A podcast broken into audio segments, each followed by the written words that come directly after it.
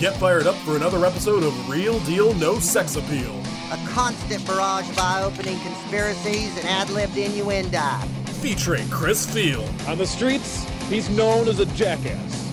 Parker Clayer, Yes, there's no two ways about it. He's super white.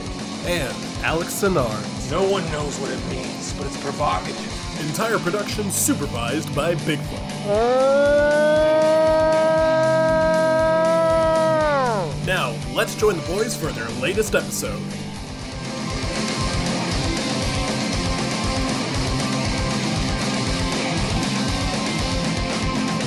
Welcome, ladies and gentlemen, to another episode of Real Deal No Sex Appeal. My name is Chris. With me, as always, is Parker and Alex. And we watch Drop Zone. Same. But also, it's already open. I figured. Well, no, it's not actually Drop Zone. It's actually Terminal Velocity, a very similar movie that came out the exact same year and which catapulted a studio led effort to rush both movies into production so they could be the first blockbuster skydiving movie. Yeah, Well, congrats to both of them. it paid off because it made uh oh. Well, maybe next time. Well, uh, before we talk about this motion picture, Parker, do we have any news? Where to begin? Let's just hit the biggest thing. With all of Warner Brothers movies going to HBO Max. And also, sidebar, why does Wonder Woman 84 look like it was made for the CW? Oh, can we start with clip. that fucking thing? It's wretched, dude. again, I, I hate to use like the Linkara clip in a non-visual medium, but like him running looks identical to the way that she's running against whatever that has to be a green and a blue screen at the same time. Big fan of like, all right, what are we gonna do? So we're gonna have uh, Gal Gadot just running around this Middle Eastern country, just murking him. Okay, cool. Her politics Like it fucking. sick. Oh, there's that too. That's probably uh, not as acceptable as they probably initially envisioned it. But uh, it, it reminds me of in Justice League when the Flash and Superman were going to race because they're I don't know they're both fast or something, and it just looks like ass. Wouldn't know. Like, look, none of us like Zack Snyder's DC you- stuff, but also, at least it looks like something. it literally looks like a fucking Channel Awesome sketch. That that whip is not good. but Well, you're just you know- prejudging it. I'm not the one who released that clip, motherfucker. they they saw that went, yeah, man, this movie comes out in like two weeks. Let's really sell it. That's on them, Are not you excited? I mean, you know, here's the thing. It's a female director. We protect women at all costs on this podcast, so we will all be seeing it. Look, I'm not I'm not excited for it. But one day I'm gonna open HBO Max and it's just gonna be there. And if you know about me and my impulse control, it's not good. I, I think it could be a future episode. I still like Chris Pine. I mean, how could you ruin Chris Pine? Let's not answer that. Parker. I mean, the, by uh, bringing him Nolan. back for starters. Maybe that. What if he survived that biplane incident? Oh well, I mean, you know, if there's one thing I know about the 1910s is they were well known for aviation safety. Right. Parker. Doctor Poison. I mean, Christopher Nolan, the HBO thing. How am I supposed to feel about this? Um, I'm not gonna be lectured by a guy who can't mix his own fucking movies properly, even if he is probably in the right. Man, I thought that was gonna be a lot meaner towards Chris for a second. All I know is, He wouldn't have been wrong. like, at first, like I was really ready to keep punching down, but to learn, like, oh yeah, they just straight up didn't tell anyone this was happening. like, they didn't tell any directors. Like, Godzilla vs Kong is one of the movies on there. It's like they don't have the majority in that movie. They don't have the right to just be like, nah, it's going here now. So they're gonna get sued for that. They're gonna win because here's they're a Warner wild thing. Brothers. But like Apparently, the they told all their they just rolled out like, yeah, we're just putting all of our movies on here. You guys cool with that? Does that affect your contracts at all? Good luck. like the wild thing to me is apparently they told all the directors and all the in-house staff and everything what was going to happen an hour before they released the news. Well, hey, Like, look just here's your bright heads up. Side. At least we'll be able to watch the Tom and Jerry live action movie from the comfort of our own homes. What do you mean we? I'm just gonna keep Dude, I, seven like- on hand here. Reading the description of that movie must be how normies felt when they heard about cats. Like, You Oh, finally get it. my Wait, have you- lord, I was so tired. Wait, you haven't seen the trailer yet? I did not know this The existed what? until this week. I, I saw the. Tra- when did I see the trailer? no, no, Maybe no, I, no, I think I saw the trailer in front of uh, Mank, actually. I mean, Yeah. I don't What? watch trailers if I can't, if I don't absolutely have to, and also I haven't been to a theater since Bloodshot came out, so you know. I was. I'm was gonna be just wrestling with the idea of like, oh, you want to see this David Fincher movie about Citizen Kane? Here's Tom and Jerry back at it. How does that trailer end up in front of that movie? What the fuck? Look, I, I'm going to give you guys some news that may alarm you. Not a whole lot of trailer sound, so I mean, got would us some imagine it's like pickings that one year where just the Justice League trailer played for seven straight months, but also Oh, it's just. Tom and Jerry. Yeah, the Tom and trailer, the Tom and Jerry trailer. Uh, Alex, I think you'd like it. So, uh, Yeah. Parker, any other news? you that know we have? me, big fan of Ken Jeong and animated animals. He plays both Tom and Jerry. Well, so when all this happened, the prevailing theory is like, well, theaters are fucked now. Like all this is over, and like probably, but who cares? But the thing that's been creeping in my brain more and more and more is, you know, in 2023, let's say, when it's safe to go to a theater, people are just gonna be dying to get the fuck out of the house, go into a theater and watch a movie. There's gonna be four Avatar sequels ready. you guys, our king is out there just churning them out, and he's ready for us with open arms. You know, it just makes too much sense. I have to think that James Cameron was somehow involved with both the creation of uh, COVID 19 and the vaccine. Like, even when Avatar came out, I didn't give a shit about Viral it. marketing. But next year, if they go, hey, it's coming out again in 3D, I'm a thousand percent going because I'm craving entertainment. Same, but a baked pretzel. Well, at least, uh, you know, it's only going to take up four of the 11 screens at the theater, so we can save the other seven for the Kingsman sequels. Thank you for getting to my jerk of the week. I remember I woke up, I opened Discord, that was the top thing. Seven s- sequels and also a series. I closed my phone and I rolled back over and decided, nope, not starting my day like this. Well, hey, man, how do you it's- like that overnight schedule? Oh, You got to think about, you know, how they make their movies. You know, there's seven of them, so there's one for each day of the week. Put on the silly feathers, fat boy. You got a lot of filming to do. Thursday, Thursday. oh, Jesus. They made one sequel that, like, whatever. I'm sure it didn't fucking light the world on fire and went, yeah, we can make a dozen more of these. Don't I have saw, a like- prequel that was supposed to come out already? Like, what are we doing? Well, there was a, a pandemic. So I saw a meme or something. It was like, oh, men always cry at like three big things in life. One, I guess getting kicked in the balls. Two, I don't know, Grand Canyon. And three, the scene where the Brazzers guy gets killed in Kingsman 2 while singing Take Me Home Country Roads. Oh, yes, that scene we all remember. Sorry, what? The bald guy. You're gonna have to Johnny explain this Brazzers guy thing to me. He's, I don't know what the fuck you're talking about. Uh well. Sure, Clifford Mark Strong resembles uh, another actor of a different nature. Oh, is, th- is this like when we all called Nestcast the college fuckfest guy? yeah, it's, it's, it's a lot. Called Okay, Fuck now I got it. All right. I guess I might as well explain the joke. Uh, Mark Strong does look a lot like Johnny Sins, a performer. Sounds like a Street videos. Fighter character, dude. I go in this bathroom, all I see is fucking. Thank you for dislodging that from my brain. You know, what's weird is I'm going to have to cut out the Nest Kess thing No, you're because not. no one knows who the fuck that bother? is. I don't even think anyone who listens to this podcast. Why would you cut that out? I don't even think Arena Master knows who that is anymore. They'll figure it out. They'll Google him. They'll find his Look. his uh, hip hop reviews. Look, every time I make one of these dumb jokes for no one, Dan almost crashes his car. One of these times I'm gonna get him. The odds of someone googling what's a Nestcast and then finding his hip hop reviews on YouTube really Oh, that's does a lot for me. Ah, ghetto opera, huh? That's that's pretty cool. Did I tell you about when I got sent that fucking Kickstarter video of some product I didn't care about and I didn't understand why the guys sent it to me? And then at second 52, Neskes walks in from stage right to explain the product to me. I hope he makes it someday. I nearly died. Terminal Velocity is a ghetto opera starring Charlie Sheen. Uh, for anyone who's listening and doesn't know who Neskes is, he was a cornerback who went to Binghamton. Don't worry about it.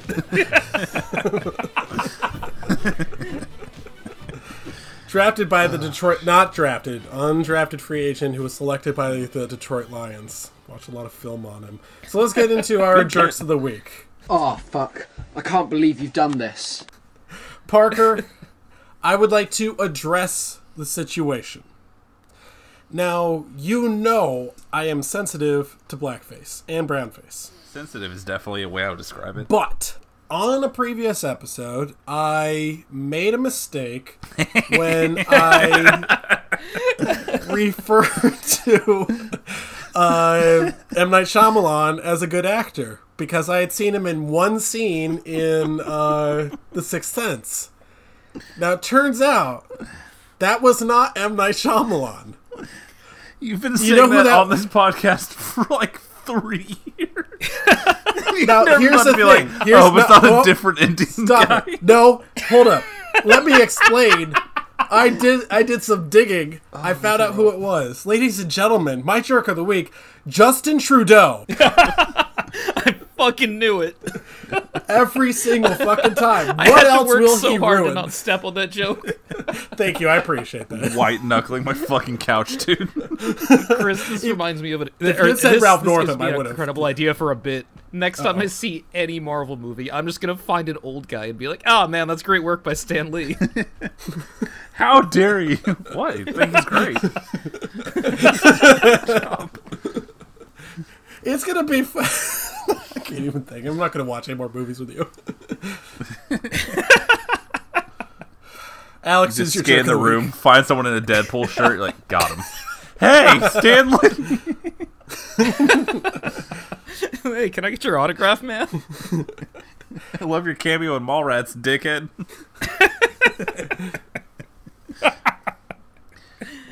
My jerk of the week is Society because I went out for a nice dinner at a nice little family-owned Italian restaurant tonight, and because I was around other human beings, I couldn't do the voice for the entirety of it. You hate to see it, man. I was burning up inside. Did you call your waiter like just Fredo? underneath that checkered tablecloth, just doing the hand thing. Like, oh man, Work Gotta get some babe. Work on it, prosciutto. What? I'm so sorry. Your waiter comes by and is like, Would you like extra Parmesan cheese? Ah, Marone. Ah, from the old country. Sir, I have a lot of tables. Just give me your order. I'll come back with the check in 20 minutes. do you guys Parker. think if I put fluent in Italian on my resume that anybody would ever ask me? You should do it. Just grow a mustache. Bibbidi-bobbidi-boo. Parker, would you rather work uh, retail uh, during the uh, during Black Friday, or would you rather be a server? Oh, retail, a thousand percent. The first time someone yelled gabagool at me, I would dump their tray on them and walk out. Now, okay, what kicker? Here's the uh, careful what you wish for thing. What if it was at the Garfield Eats restaurant? Okay, well, hang on. Oh, you just reminded me. Holy shit. Uh oh. This should have been in the news segment. Our buddy, the Garfield Eats guy, has a new permit for a restaurant. Hey, Can't keep a good man happen. down. Let me just Google his tweets and make sure he didn't say anything anti Semitic. And they said 2020 sucked. I hope that you guys are ready for Scooby Eats. What the fuck? Chris, you love Scoob. Oh yeah, I love that. That's awesome for you. I found this out because one of my good internet buds in Toronto pinged me on Discord and said in all caps, "You have to come back." He's So thank you. oh my god, I almost didn't get to tell people about that. What a disaster! Dude, what if he Well, just that's a- keeps selling lasagna, though?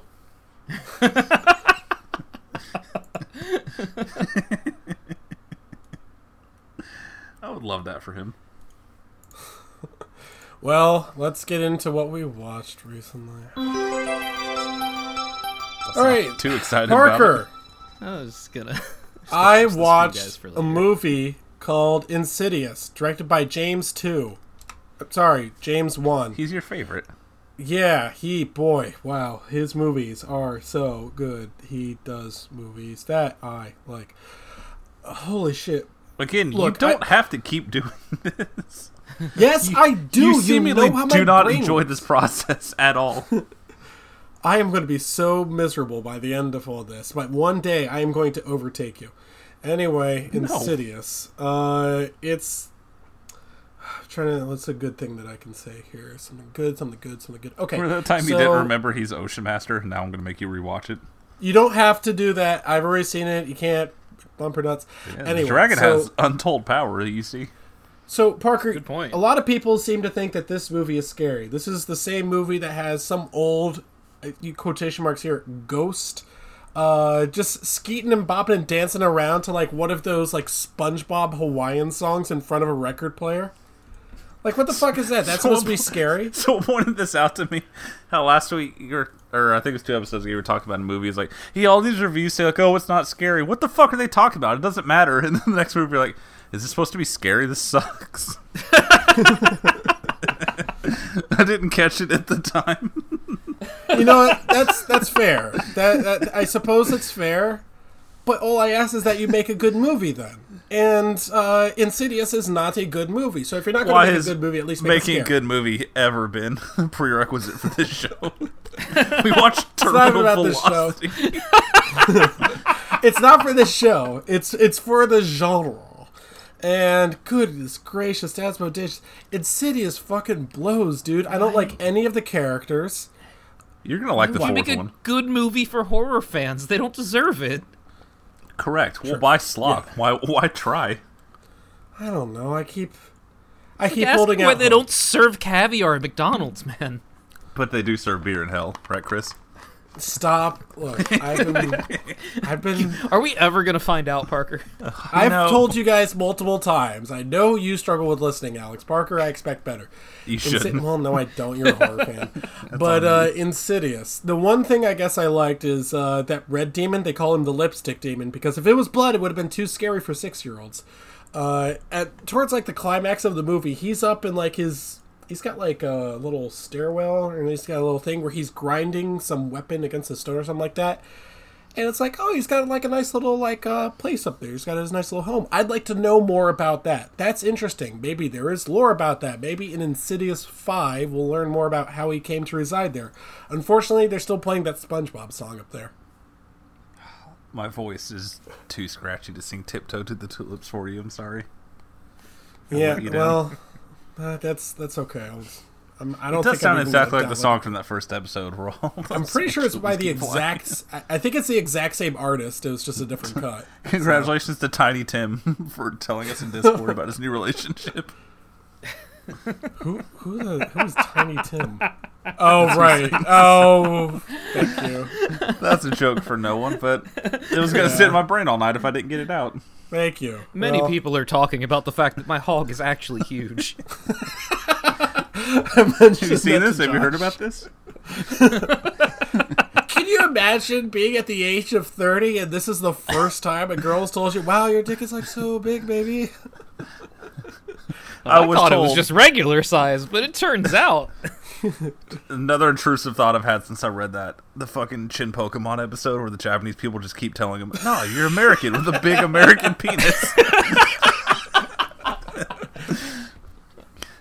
I was telling Josh about that. He's just like, "Why would you brag about dating a Yeti?" Mr. Ishihara informed me that it was in fact the biggest penis he'd ever seen. It was that was like the most obvious bait I've ever seen to be like try to get Evan on there to be like, "Wait, isn't isn't Loki Seto trans?" and like reignite that debate again. That's what I want to wake up to. Trans argument in Discord. With Evan of all people. See, the problem is Evan would think you were talking about trains the whole time. I was gonna say, goddamn. She's talking about Shining Time Station. Uh, Sir Topham Hatt indeed. Cuddle that. Think Dane Cook's been in a train movie? Well, you know, it's weird that you mentioned that because the next movie I watched was See Planes. Ah, now you can't cut it out because it's a segue. Nah, well, I'm, it's going to be a weird thing that happened there. So let's talk about planes. I'm going to bring up the fucking cast list for this. So the weirdest thing about this is that Dane Cook is the lead role because it, it's kind of like uh, the Emoji Movie. Parker, you remember that, right? Of course you do. Yeah, I saw Uh, it. Yeah. When you have your lead character as a comedian, he's not really a comedian. He's kind of the straight man. Dusty Crophopper does not make any jokes during the movie. I don't know. I think he just made one right there. He just he just talks normally. It's it's all other people that make the jokes. Oh my god, could you imagine that the bait and switch of the movie is just like he's gonna do the voice, just wait, just wait, he's gonna do it. Well, no one makes any jokes. It's really weird. It fucking bothers me. It it it actually makes you feel like what are they trying to get across here? Um, let's see. Well, there's a whole bunch of uh, well-known voices. It, it's kind of like one of those. You know, you got a big animated movie, and the parents don't want to see it. But I guess I'll bring my kids because I'm a big fan of. let's see, 2013, Cedric the Entertainer, Priyanka Chopra, Stacy Keach, Gabriel Iglesias. Oh, dual there. John Cleese, Carlos Alazraqui, Colin Cowherd, Brent Musburger as Brent Mustangburger, Oh man, that fucking sucks, dude. Yikes! and Val Kilmer.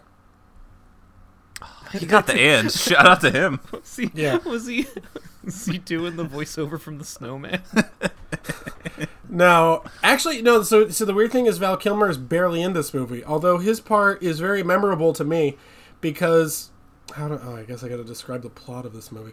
Um, you guys ever see Cars? It's apparently the same as that. Now, I haven't seen Cars because I'm a grown up, and oh fuck, I should have mentioned that. You toll on yourself, young Christopher. fuck. Three of them, you say. I'm sending you a can of beans as we speak. Well, apparently, like the plot of Cars is that there's a, a car from I don't know the country, and he has to race against all these Wait other second. fast cars, and he's the underdog, and he wins.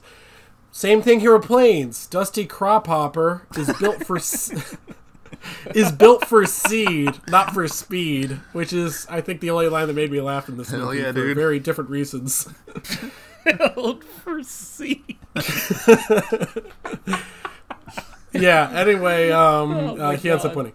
But uh, one of the reasons that he wins is he has a, a mentor, a mentor which is uh, see, Skipper Riley, who used to be in I don't know like the, the Navy or something.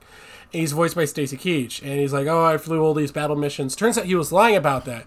And the one battle mission that he flew, he and all of his little plane trainees or whatever were shot down in screaming flames by other army planes. They're like machine guns, anti-aircraft missiles.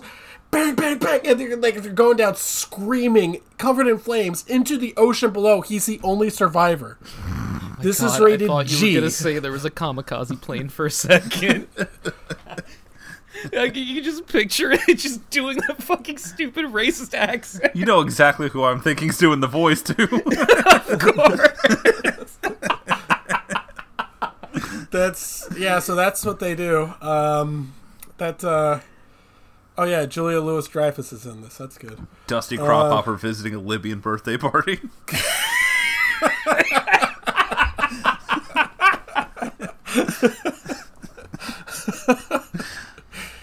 So yeah, the movie's pretty good.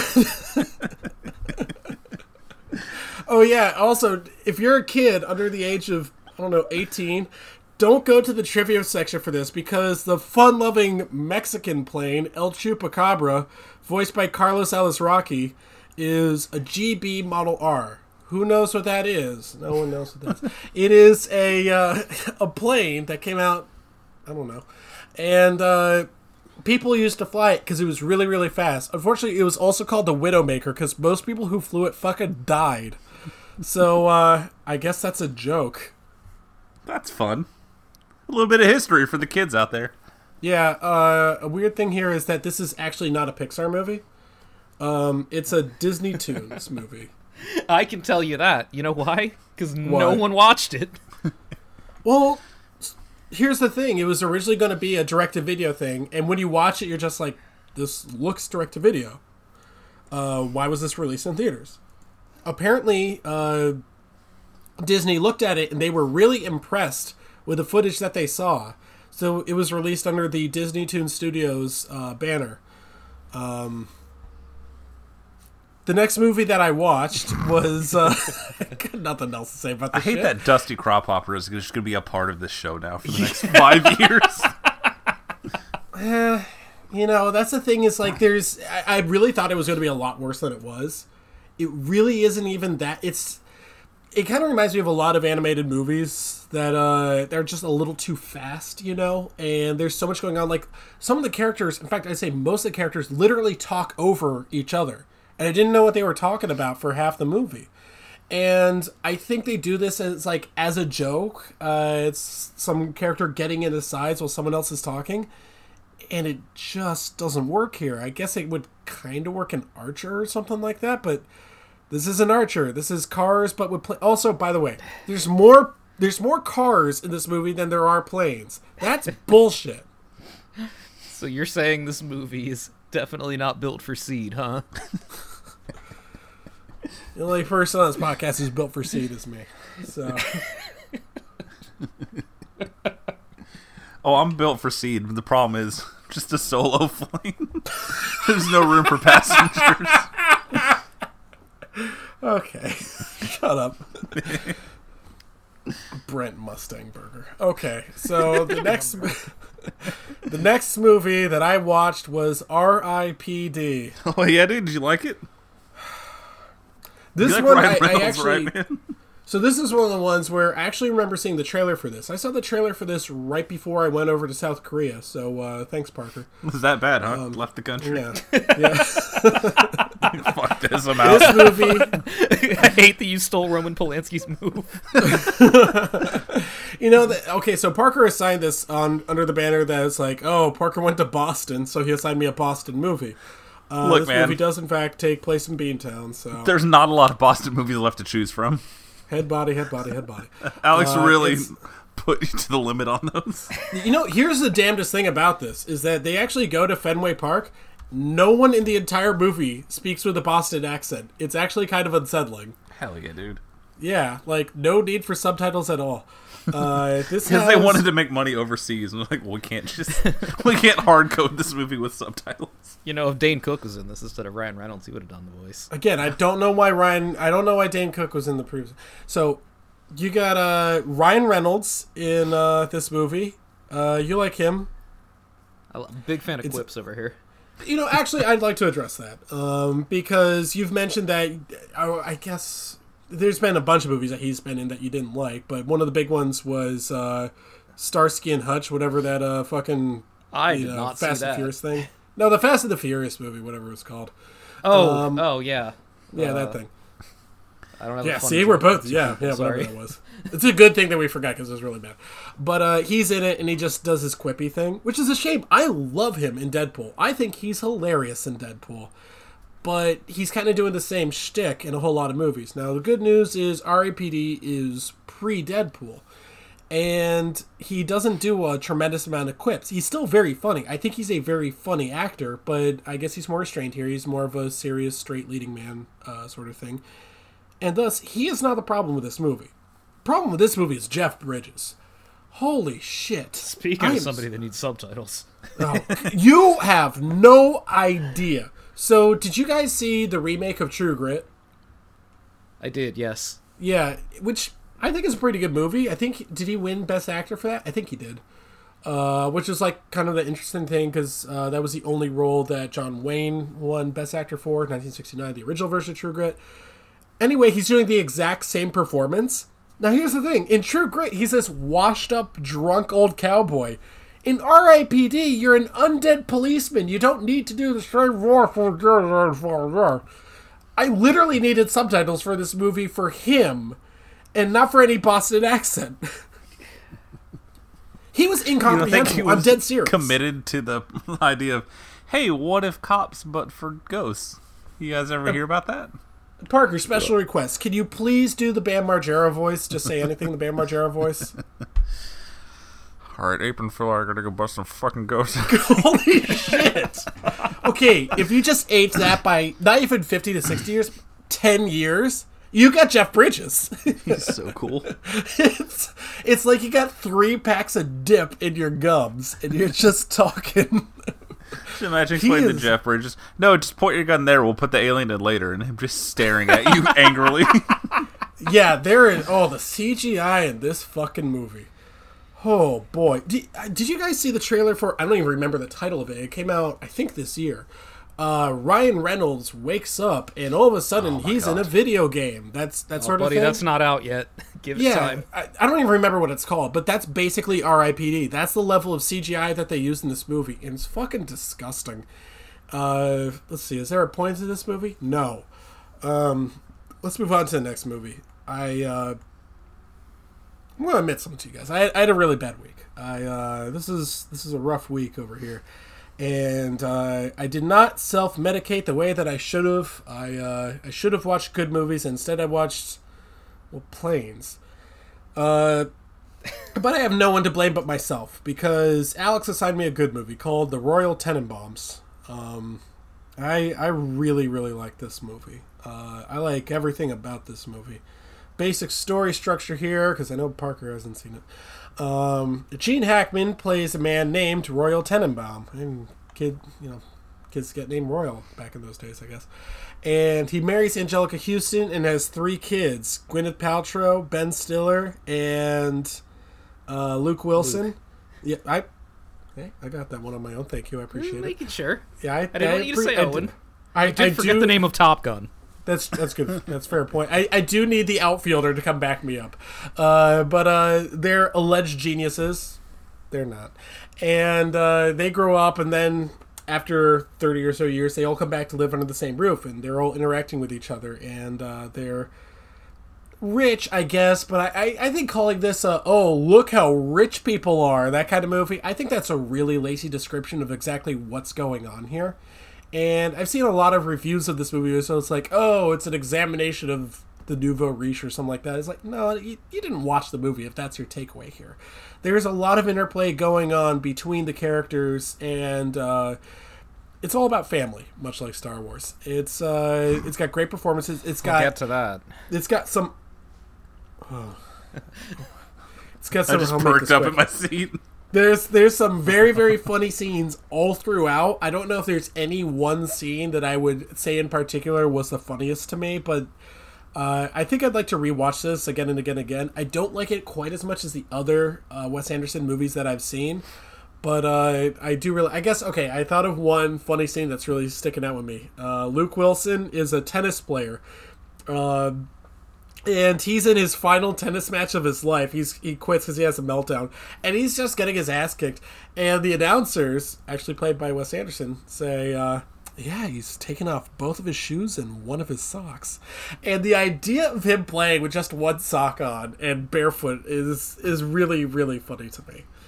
Uh, that does kind of lead into my other thing that I really like about this movie is the costume design. The costume design is just excellent. Seeing Ben Stiller and his two sons in red tracksuits for the entire movie is really good to me. And uh, Luke Wilson wearing a headband the entire time of the film is fantastic. And there's two reasons for it. One, it's really funny.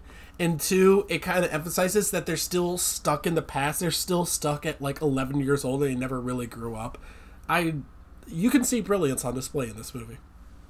When did this come out? 2001. 03 ish. So I was 2001. like 11 and 12. So I distinctly remember before it was on demand, when it was in demand pay per view, when you had to be there at that start time, be like, "Oh, this new comedy," and being like 11 years old, being like, "Yeah, I don't get it.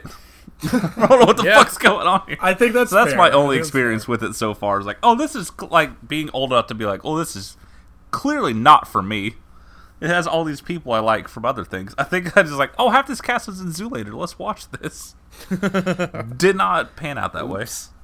Alex, your thoughts on the Royal Tenenbaums? So this is my favorite Wes Anderson movie, um, which is not faint praise. Like Wes Anderson makes very good movies, but also I think this might be the most Wes Anderson-y Wes Anderson movie. Like, if you've seen like two or three Wes Anderson movies and like you don't really get it or it's not really for you, then uh, don't try this one. I would say.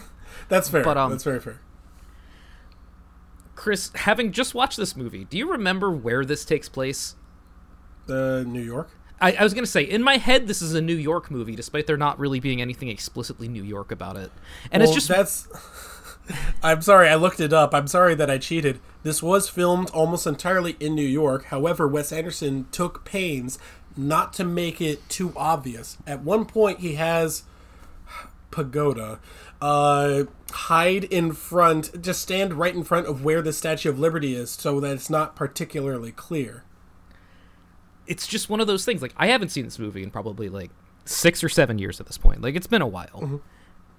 But it's just one of those movies that screams Upper West Side to me. Just everything about it, Yeah. everything the way it looks, the way everyone acts. Like I've never lived in New York. I will probably never live in New York. But there's like well done New York movies hit you just the right way. Like I don't know how else to explain it. There's something about the magic of making a New York movie in a certain way that just like it's going to just like pierce right through me every fucking time I watch it.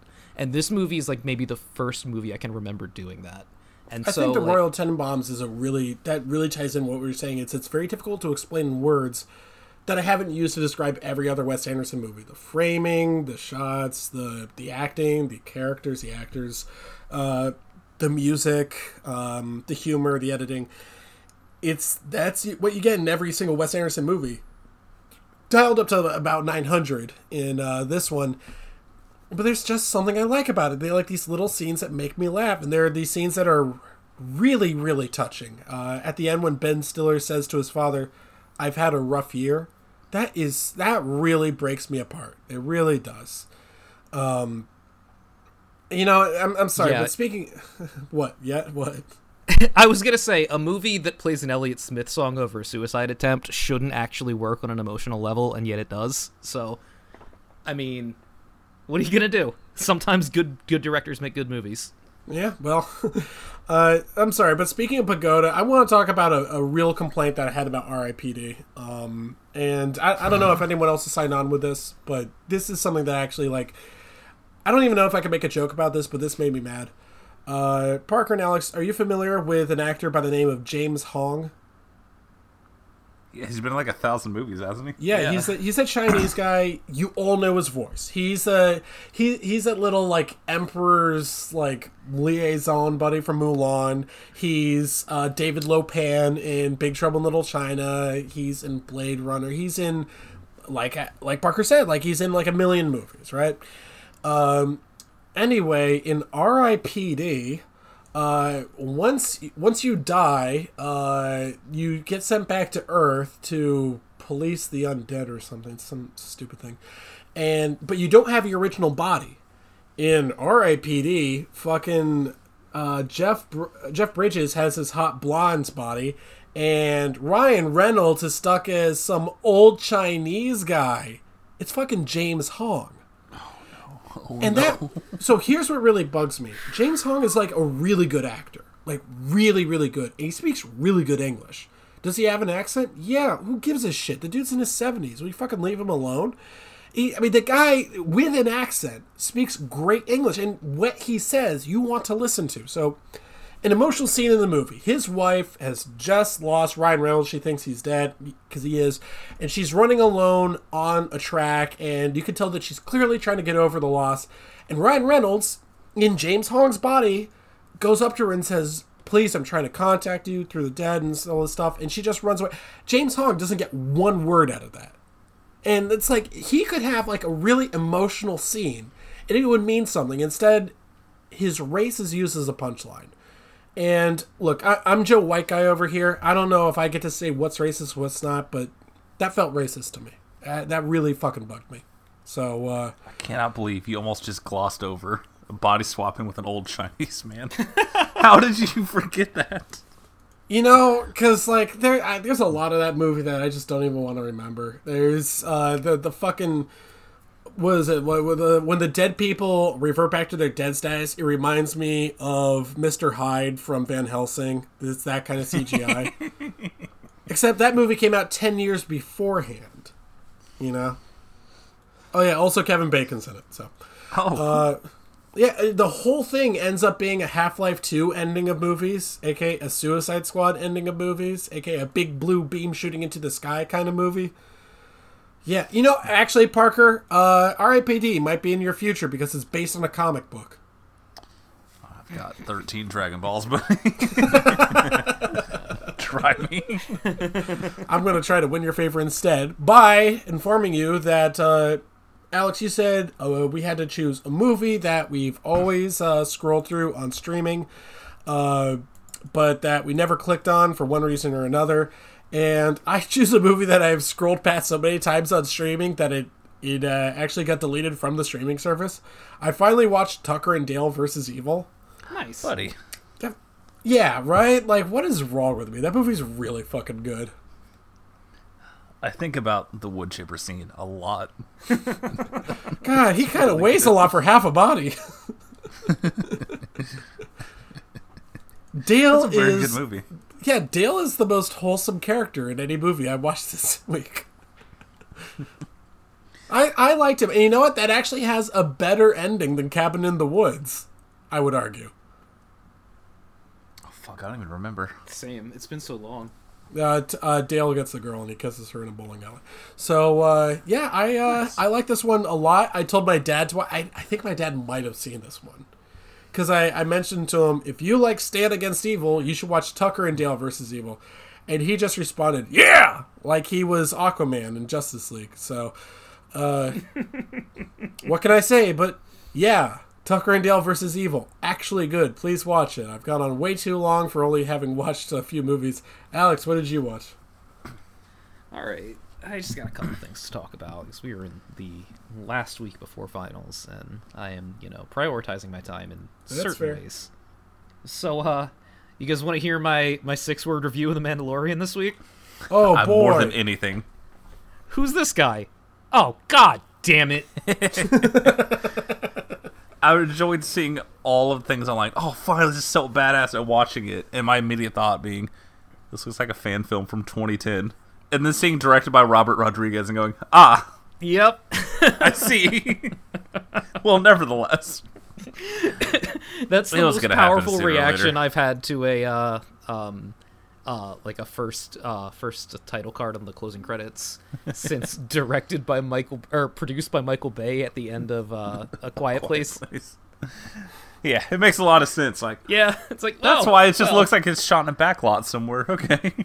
yeah, man. Well, they had a good run. I just knew in the in my heart, even season one, like sooner or later, fucking Boba Fett showing up. We're just gonna have to do this whole thing. But also, it's like if I want to watch something that has its own ideas and isn't just, hey, remember this guy. I won't watch Star Wars. it's been like forty years, man. I just gotta accept that's what it is. You guys remember this thing? Look at it. You want to buy it, don't you, Piggy? I do. You do. Like it got to the point where like the only callbacks that they done were like you know people from like cartoons and books that i never watched or read and didn't give a fuck about. And so it's like oh that's a new character to me. That's fine. When i saw that ship come flying in like my mind paused for a second and went well that looks like nah they wouldn't do that. And then sure enough oh my god i'm so tired Everyone's favorite character, Boba Fett, from his So are two you enjoying in the the series? original, where he got eaten. He got kicked into a giant sand vagina by a blind man. Everyone's favorite. Boba Fett fucking sucks. Correct. It's just like you get that reveal. It's like, well, I don't want to watch this anymore. Okay. I mean, I'm gonna because like, Exactly. Whatever. It's, But, um, I'll, yeah. I'll keep putting the trash in my face. yeah. Why, why stop now? So uh, I took a bit more liberal of an interpretation of the thing that you always scroll past on streaming services before you finally click on it. Uh, because there is a show that I have scrolled past a million times, and all I know about it is that every critic that I've ever read fucking loves it, and no human being that I've ever talked to actually watched it. So we watched almost the first full season of Killing Eve at this point, and Oh, yeah, tell me about that, because I've had the exact same experience. I've never even. I, I've definitely like heard of this, and I have no idea what the plot is. okay, so what if Dexter but good? I don't talking. believe that such a thing exists. So, what uh, show did you watch? I mean, Sorry. it's the the easiest cliff note version of like trying to explain how the plot works because it's like you have this you know international hitman who's like hi- hit woman who's like clearly a sociopath and the woman that's trying to catch her and their interplay and how they like sort of become obsessed with each other at the same time. And it's just like really well directed and the dialogue is super snappy and you want to keep watching once you started like and it's three seasons and each of them are only eight episodes and they don't run over an hour like you know fucking everything that we film here it's just very very satisfying very good. It's the kind of show where like a character has a death line and then makes a joke out of the fact that they just made a death line and then like 40 minutes later when they actually die you're still surprised because the show was self-aware enough to like do that. Like it's it's a solid recommend. Okay. Like you can do a whole lot worse with your time. Like i i i get the hype with this now. Like this is absolutely deserving of all of the praise it gets from all the people online that are like hey you know this show on this network that nobody has? Well me and my critic friends really love it and man i sure wish you normies could watch it. Like it's My it- voice it's- doesn't sound anything like that. So, what are you anyway parker you can go ahead. That's all i got this week. Oh, buddy, buddy, buddy, let us let's stretch out.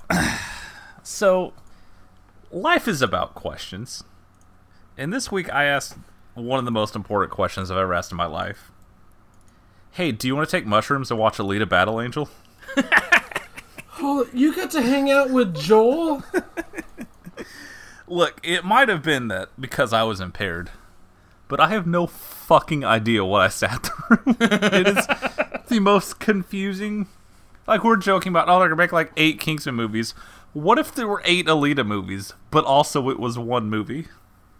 There's so much going on at all times. Nothing gets to breathe. You don't focus on her eyes as much because most of the CGI looks like a fucking nightmare anyway. So it's like, oh, this is just the world. Everything looks like shit all the time. It is. So it's like Astro Boy, but she wears a skirt. There is, in fact, several long scenes of them playing whatever weird fucking rollerball blitzball thing they're doing there. so much roller derby in that movie dude Wait, so you guys have both so seen this? much. I mean, I've also seen th- where we've all seen this movie. Me also. having Yeah. Also watched what was your favorite part? uh, the scene with the Alita. Uh, so here's the weird thing: is Alita has got a lot of attention online from. I, I think actually Joel might be one of them who said, "Actually, this was like better than I expected." Parker, I mean, your response. look, it was probably the drugs, but I was having a wonderful time. Because when I say like it's a bunch of different movies, it's all it's a ton of like incredibly stupid movies crammed into one. yeah it like really is. Christoph Waltz just walking around with that giant Warhammer 40k weapon. it's just a screen cap of it alone. You look at it and be like, why would who would Photoshop this? What's the joke? I don't get it. Like, no, it's just a thing. Man, it fucking owns that if it wasn't for Tarantino, Christoph Waltz would be like the meme movie actor because every single He other one of his roles is stupid as fuck. Like he's some doctor that revives her, and then like halfway the movie's like, okay, so uh, he's also like an assassin at night, and he has this giant hammer. He fights the hunter killers who are out trying to kill. ladies. You're like, what the fuck are you talking? She goes to a fucking assassin bar halfway in the movie. Is like, oh yes, and you, you have the legendary Damascus blade. You're like, excuse me. Parker, and then this the makes a lot more scene- sense if you actually read the manga. I hate saying that word. Uh, Holy maybe it would. Couldn't make less. like, there's so much. It's like someone's like, we should adapt the manga. All right, how many volumes? Yes. Just crammed it into two hours. The best part, by far, is that Mahershala Ali plays the bad guy, and he's just dressed like he's in an anime. He always has a black trench coat on. He always has reflective, cool guy black glasses. It's very good. He seems to very much get the vibe of like, oh, that's what the stupid thing is. Okay, got it. It is so confusing. Like again, I was not in the proper headspace, but I'd look away for two minutes, look back, and be like, I don't know how the fuck we got here. I don't know why we're watching this roller derby game because none of our lead characters are involved in it. Was that Jai Courtney? Oh, he's gone from the movie now. Okay. Was that the Drift King? Not sure. He's gone from the movie. His name is Donkey Kong. it is. Oh, excuse me. I'm so sorry. I thought about going back and just like, let me check on the plot of this, and I got a paragraph in and went, nah, I'll just wing it. I don't understand. It has the nerve to end on a sequel tease, which is a ballsy move I was not expecting. Because I don't think anyone on the planet thought this was going to make money. Did did Alita make money? Am I wrong about that? I mean, eventually. It wasn't like a yeah. huge bomb, but like, they're never making another one of these. I, I just remember uh, if I have any memory of Alita whatsoever, it was whenever I was at the gym, I'd pull up my phone, pull up Twitter, and there'd be some stupid post about Alita. I'd be like, "What the fuck is this?" And I'd go out and, you know, pound delts. Well, you know, maybe your luck will turn around.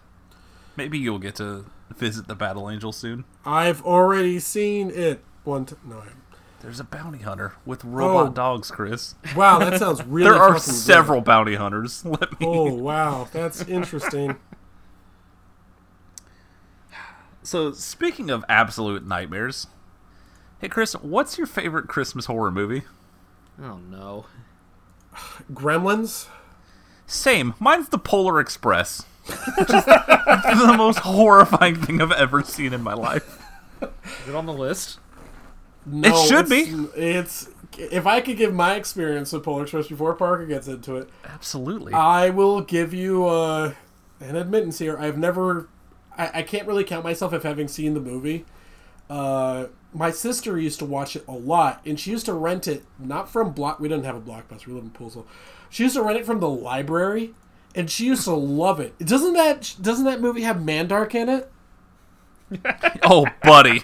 Yeah. Does it ever? like, it's a Christmas movie, and you put a kid on the on the train that sounds like Mandark. I'm just saying. this kid doesn't give a shit about Santa Claus, is all I'm saying. I would It bully the fuck out of that kid. You have to. So here's the thing I don't get. So this has just become like a Christmas classic somehow, where like a bunch of When? people are super nostalgic for it. Dude, my sister owns like ten movies, and this is one of them. I don't understand. Why? fuck? Okay, that is Because they get to the. North Pole, and everything just fucking stops for like forty-five minutes. I don't yeah, when they're on the when they're on the train, there's like a song and dance, like the what was it conductor? Scrimble Shanks the railway cat. it is basically like that. It's it's like that, but like bigger. they sing so- a lot about hot chocolate. Chris is the thing. I did not know this movie had fucking singing. Jesus Christ. Oh, you Like, didn't know that? Holy No, shit! I know okay, nothing that's in about your this future. movie. Me If you told me that this movie came out and they spent a hundred million dollars on it and twelve people saw it and it disappeared forever, I would believe you. Like it, it- kind of tanked, true, so. but it was like filmed in 3D. Like one of the first, well, not filmed. One of the first the like thing. fully digital 3D movies. Like the 3D actually pops. So every year they just kept re-releasing it. It just keeps making money more and more and more, and it stays in the public mindset. I guess I don't. I don't understand where all this love comes from because it's a fucking nightmare. Well, see, one of the things, one of the reasons that it lost about a hundred million dollars is because of all that technology. It's very uncanny valley esque. Uh, people Yeah. saw it, and everyone who looks at it says, "Ew." And unfortunately, the whole movie is how long is it, Parker? Like two hours, something like that. I think an hour forty. Even that's that much, book is yeah. like twelve pages long. I didn't know there was a book. I don't read. But, It's a uh, fucking yeah, picture book. Also, yeah. the art in the book is gorgeous, and then you look at this movie, and no one's faces move. Yeah. it's horrifying. So anyway, this style of art, uh, the first thing you could tell is if it lost that much money, don't use that kind of technology because they dumped a whole bunch of money into it. It didn't really go anywhere. The, like Parker said, the only reason it's still in the public consciousness is because they keep releasing it over and over and over again. And people are like, yeah, I kind of remember that, almost, sort of, not really. I still prefer Elf to this Buddy, movie. I opened Cinemark this week. I was like, oh, cool, it's showing every day this week. So, Alex, uh, you might remo- you you might remember the movie, um, or at least the title of the movie, Mars Needs Moms. Uh, yes. Yeah, Mars Needs Moms uh, was very noteworthy for one reason only.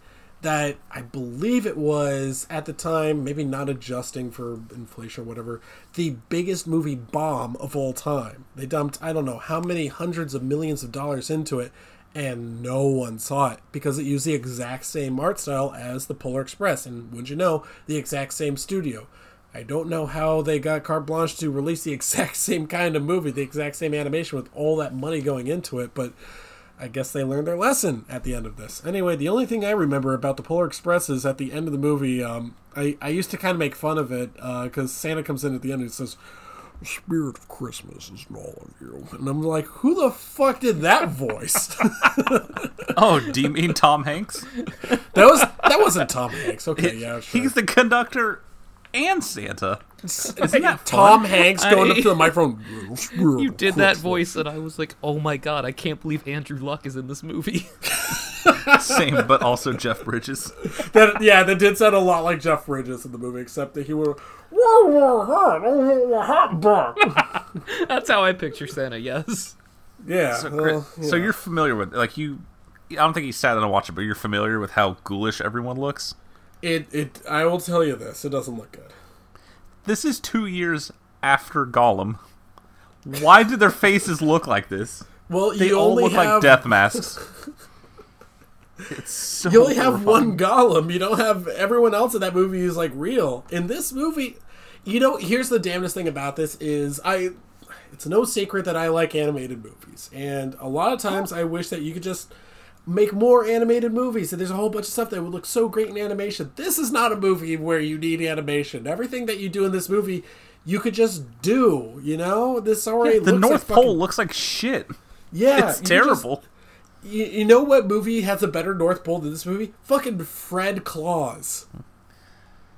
Yeah, totally. That movie. That Seen that movie. Yeah, that's near future.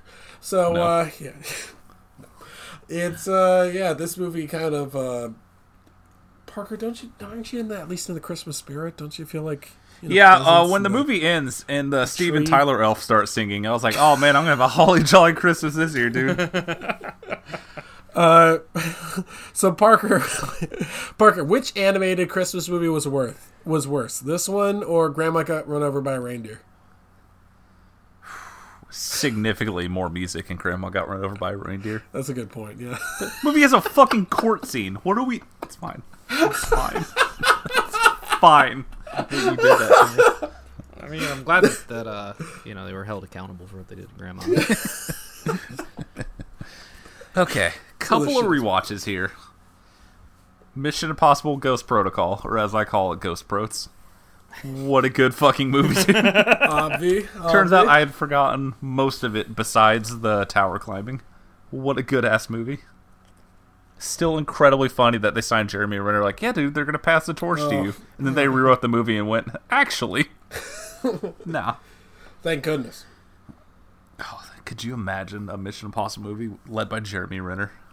Neither could anyone else because it's never gonna happen. Let's see. Ooh, I rewatched The Dark Knight for the first time, like sitting down watching it since like probably 2010. Yeah, you mentioned that uh, the sound was a bit of an issue. Fucking look, it doesn't help that I'm overnight, so I can't just crank it. But every time they're talking, it's like, all right, 30, uh, 40, all right, let's try 50. And then it's immediately back down to a solid 22. It's god fucking damn it. Every. Just learn how to mix your fucking movies, dude. I'm Christopher sorry. Nolan, if you're listening to this, and I know that you are, hey, solidarity, brother. I enjoyed that. Uh, something I didn't really think about when I first saw it was really one of the first movies to really appreciate like the hey we should do stuff with China so China goes to see it and we make a shitload of money Oh, because you can cut 20 minutes out of this movie without even thinking. they go through so many leaps just to get to China to get this one Chinese dude to bring him back to try him like you don't need him. You don't need the guy who's laundering the mafia's money to have a character and a trip across the world. Like, you don't need it. That's long con. But then it made a billion dollars, so you know. I guess he was smarter than all of us. He really is a visionary. Mm-hmm. Uh, guess who forgot Eric Roberts is in this movie? I don't think when I was a kid I knew who Eric Roberts was. I don't think So I know seeing who he him- is as an adult. How dare you? Chris, I'm assigning you best of the best. You're welcome. Hell yes, dude. I'm also assigning myself best of the best. you deserve it. I know. Eric Roberts, Patriots linebacker. No, God. like, I'm not going to talk about the Heath Ledger stuff. I'm not going to talk about the stuff everyone's talked about for a decade. But I will say, those two boats at the end are so goddamn unnecessary. Like, what are we Yep. doing?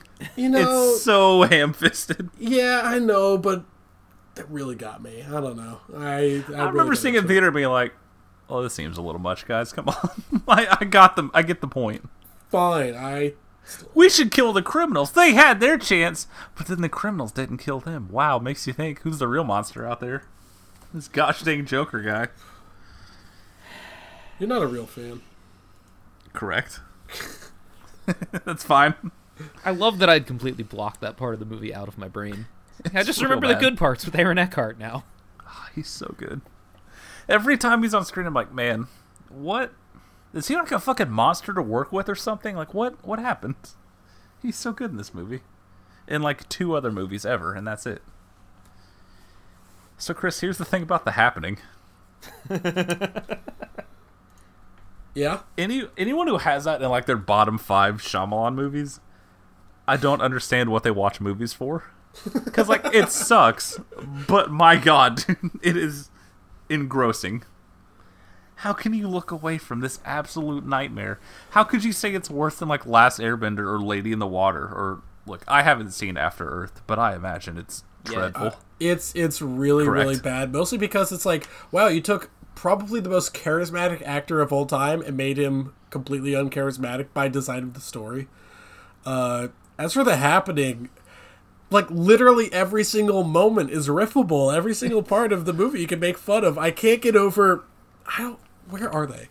They're in like a what's it, a train station or something like that, and the camera turns 180 degrees to look at Zooey Deschanel. And it's filmed like it's the reveal of a villain. Why the fuck did you film it like that? Hey, do your quirky thing in this horror movie? Question mark. Remember where the, of- it's like that at Yes. the end. I'm sorry, I have to do this, but it's like it will kill me if I don't mention this. They're at the end of the movie, right? And they're like, "Oh, we might die because of the tree disease," and they're like, "Hey, remember when I got you that mood ring? And like we checked what it said, and the mood ring was blue, and the chart says if it's blue, that meant I was horny." There's like a little kid there. There's a child, a mute child sitting next to her. like, between the lawnmower kill and the guy just getting eaten by lions, how could you not enjoy this fucking eaten by lions. stupid movie? I can't get over like okay, so one of the scenes that everyone likes to reference in The Happening as like, oh wow, Mark Wahlberg, bad actor, is where he goes up to the it was with the old woman, right? And he says, "What? No." Every everyone likes to mention that scene. That's that's like I don't even care about that. What gets me is like, no, we're normal, regular human people. Oh, Blackwater, keep on rolling. He is That's playing one of the this like a like a fucking comedy, and no one else is, and it's so weird because you're getting full on confused face, eyebrow squinty, every like high pitch. Every sentence ends with a question mark. Mark Wahlberg, like he sounds confused the entire movie. now, speaking of questions, Parker, you like hot dogs, don't you? Oh my god! Like I know he can't write people, but what the fuck is this movie, dude? Okay, so we got to talk about an actual good actor here. Did you find one? Did did you know Parker, uh, our good friend who sounds like Francis? What's up, y'all? This is John Leguizamo. Uh, people like statistics. It calms them down. He has one of the funniest death scenes in history in this movie because he crashes his car and just gets out. It's like, oh god, I'm in an M Night Shyamalan movie. It just slits his wrist. He just grabs glass and cuts his wrist on the side of the road. I gotta get out of here. What if when he's just yelling, like when they're in that car wreck, like, all right, so if you have a penny and you double it every day, what if he just started spouting race science to that poor girl to calm her down? so, I mean- despite making up only 20% of the population, they hit a tree. You know, I gotta admit, like Mark Wahlberg in this movie, pretty bad. Uh, but it's like, I I've seen him in so many movies where he's like at least pretty good that I'm like, I know the problem isn't him. I know the problem is M Night Shyamalan doesn't know how to direct because when he's in a teacher at the beginning. And he's like, "Have you guys heard about the population of honeybees? That's, like, if the you're way- in my school, we are throwing Bunsen burners at you, dude." So we get the intro, which honestly kind of slaps, where you just keep, see like someone die, and then you just see people just in mass killing themselves. Oh, no. Then quick cut to, guys, why do you think the bees are going away? what the fuck is this? Wait, movie? wait, hold up. No, we gotta. Was the intro with that girl? They're they're sitting in a park, right? They're sitting on park benches, and oh, one yes. of them they're both reading the exact same book, and one of them says to the other, "I forgot what part I'm at." Well, okay. Here's the first thing you do: lean your head down and look at the book. It's right, fucking right there. And then she says, "You're at the part where the guy said, how the fuck do you know?" Look, All right. I was referring more to the part where people just start walking off the roof.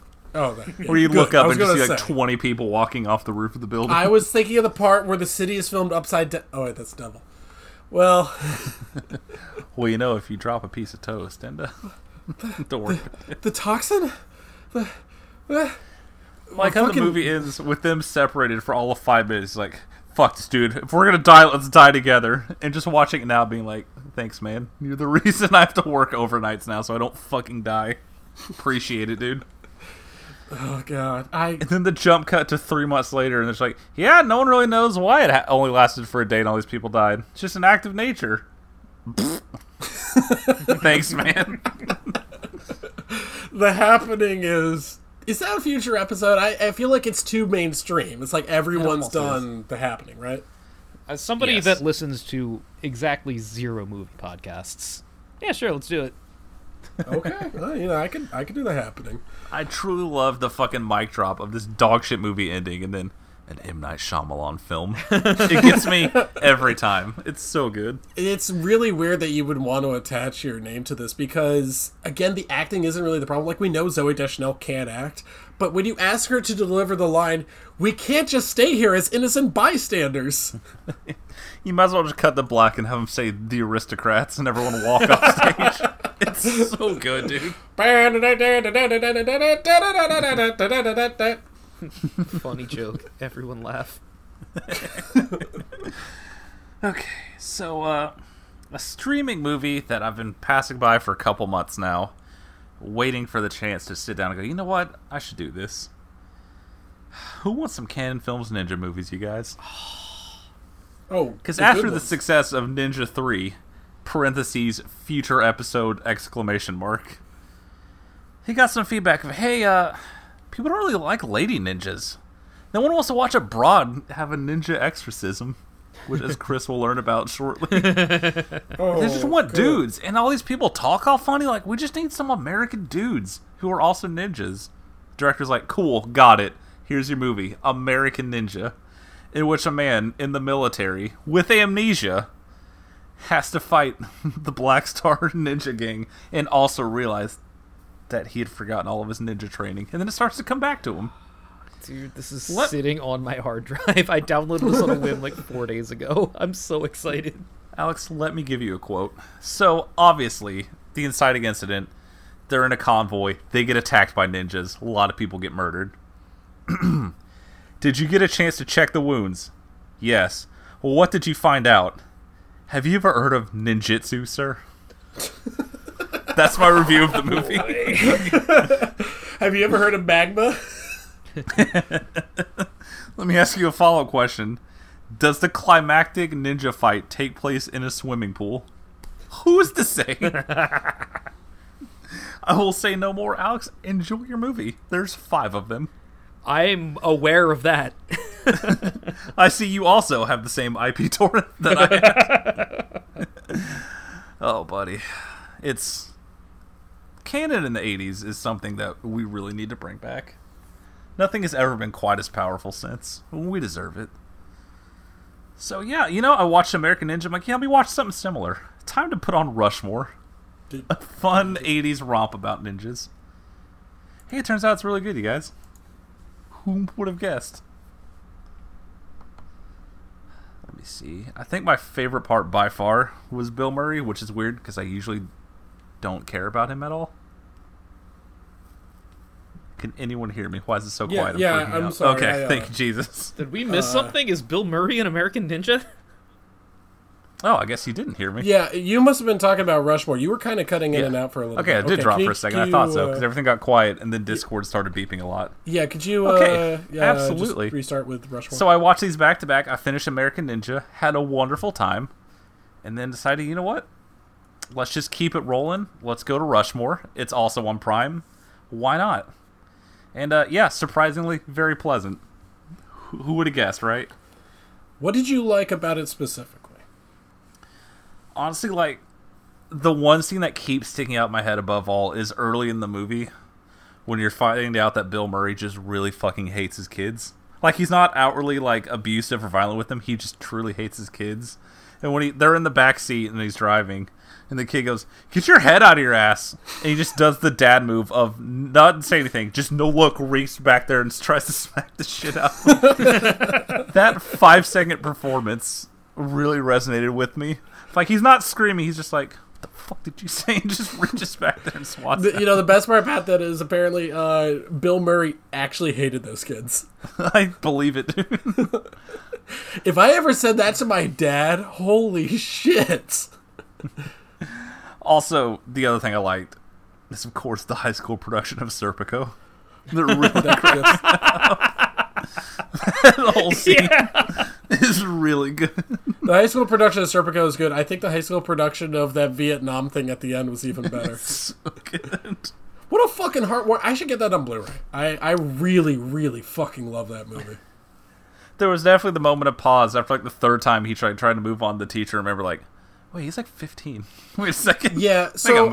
I- I want to I want to talk about this one because I watched this one with Michelle, and I- I'm not sure if she quite got what I got out of this movie.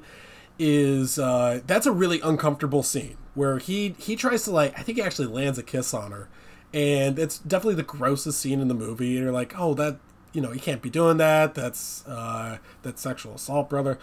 Uh, and then she she really turns the tables on. him. It's like, "What do you think I was going to fuck you?" And he, and he you know, kind of mumbles. That's kind of a cheap way to put it.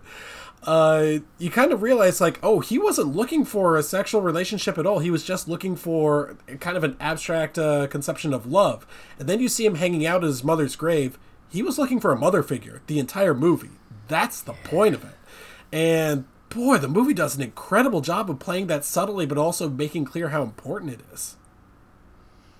The fact that she's like, well, you just want a hand job and then this all be over. And you just see him like, humming, humming, humming. He's just he's he is like hiding in the to- corner, you know. I hate to turn down an offer, but that's not what this is about, man. Actually, I was uh, looking for something more substantive. Bill Murray just disappearing and then just showing up 20 minutes later looking like he's about to die, just blackout drunk, is also incredibly good. You know the thing that really bothered Michelle when she was watching is that his uh, his tie is always the same color as his shirt. That seems like a move on purpose. Yeah, I'm pretty sure it was, but still, I can understand why uh, someone who's a little bit more fashion conscious would uh, not like it very much. Also, Margot, the character of Margot, give her her own movie. I think she's earned it. She's so sweet. Yeah. So, Alex, I have a problem. Yeah. For two hours, I sat in this very seat waiting for a gator to show up. there was nary a gator to be found. Yeah, Burt Reynolds. Come on. Hey, you know how I always talk about how 70s movies are too long? Yeah. Why is Gator two hours? it's a real, real good first like 45 minutes, and then you're just like, all right, well, this is still going. I was sitting across the room with headphones on watching it. We t- we've talked shit multiple times this episode about Christopher Nolan, but those fucking speedboat chases across the room. She's like, "Hey, what are you listening to over there?" it's so fucking loud. It's insane. the I did not remember that it was directed by Burt Reynolds, so that was a that was definitely a treat. I actually didn't know that. I've seen this before. Speaking of, of movies needing subtitles, though, my god, guys, is that what I sound like to you guys? So, uh, you downloaded the subtitles, right? No, I just kind of went Oh, for it. so are you saying you missed any of the wonderful race relations in this movie? Oh, it's hard to miss them, buddy. Just the names alone. the guy's name is Bama. that did so much for me. God damn. Bama and Gator fighting over I don't know, moonshining runs and also child prostitutes question mark. Don't worry about it. And then like you're like an hour 45 it's like, "All right, let's put a romance in here now." It's like, "Motherfucker, it's time to go. Wrap it up. Get to the big chase already." I don't care if he loves this woman, sorry. You know what's weird is that I'm a little surprised he actually made it through the entirety of this movie. Like this is a very, very 70s movie. Yes. It is as 70s as it gets. Runtime and all. I, I legit thought you'd just tap out and be like, "Yeah, there's no gators in it." Uh, yeah, I loved it. So next movie. was yeah, I thought the gator was real big. He chomped like it starts on a speedboat chase. I'm like, dude, is a gator gonna come out of the fucking water and eat one of these dudes? nah, his name's just Gator. God, could you oh, imagine though? I did I ever? so, Chris, have you seen who is Arthur Chu? no, Oh my god, dude. I should not have mentioned that. This is like if Alex made a documentary about Chappie. I cannot believe he let this get released, dude. It is. It seems like it was made by someone who fucking hates him. I don't understand how this got made and released. Because I forgot all about this dude. He was big on fucking liberal Twitter shit years ago, but like I was following like Virgil Texas before Chapo was even a thing, so I was just on a blockchain immediately. So I've never seen this guy's tweets in the wild. Yeah, same so thing happened to doesn't exist to me. Yeah. But like, so he blew up for like a year, and then like four years later, the thing came out, and it talks about Jeopardy a bit, and it talks. You have no idea how much the end of this movie is about GamerGate. If you just want a frame of reference for what this movie covers, So, Alex, do you know who Arthur Chu is off the top of your head? Yes, these the Yeah, the- okay. yeah. Yeah. Uh, for anyone who doesn't know, Arthur Chu is this guy who uh, went on uh, Jeopardy and he got pretty good. And he used, according to Wikipedia, a unique strategy of just trying to answer a lot of questions instead of getting big ones right. Or, I, I don't know. I wasn't paying. I don't watch Jeopardy. Uh, but I, I think he overcame Ken Jennings at one point in some. I, again, I don't watch that. I'm not really paying attention. But he got a lot of notoriety, and Twitter was becoming big at this time. So Arthur Chu's Twitter account kind of blew up, and he kind of paid a little too much attention to Twitter, and not enough attention to his wife. oh, we'll fucking get there, dude. Yeah, it is. uh, this is Brutal. that like when we talk about liberal Twitter, look, I don't read. We here at Real Deal know Sex Bill. Try not to get too political, but this fucking Arthur Chu guy was uh, almost rather violently left. I suppose he uh, cared about GamerGate more than I think anyone else in history ever cared about GamerGate. Oh, what's that? Is there footage of him speaking at a GamerGate panel? There sure is. I didn't know that GamerGate had panels. Does that guess he was footage a- include him up there with a lady? He gives a little intro. She's like, "Guys, I'm gonna be honest. Like, I'm fucking terrified to be up here with a room full of these people. I don't know what's gonna happen." And he just picks up the mic, and goes, "All right, so I want to open it up to questions out there." Five seconds after she stops talking, so, so uh, there's Parker, before you you would go honestly- on, can I just? you would I, get I a lot really want to. I really want to read this. Can I please read your Letterboxd review? yes, absolutely. Okay. Uh, y'all, if a document. Sorry. If Hang a document- second. that boy Gator McCluskey's back here. Get a dog, little Loggy. Get a dog. If a documentary about me looked like this, it would be my personal The Day the Clown Cried. I would do everything in my power to stop it from ever seeing the light of day. I would put the only film reel in a briefcase, handcuff it to myself, and demand I be buried with it. Jesus Christ. It is. There's two scenes I would like to touch on. Yes. There's a scene where he has dinner with his father. His father very, very clearly hates his guts. like he could not be more disappointed in his loser son, who doesn't have a real job.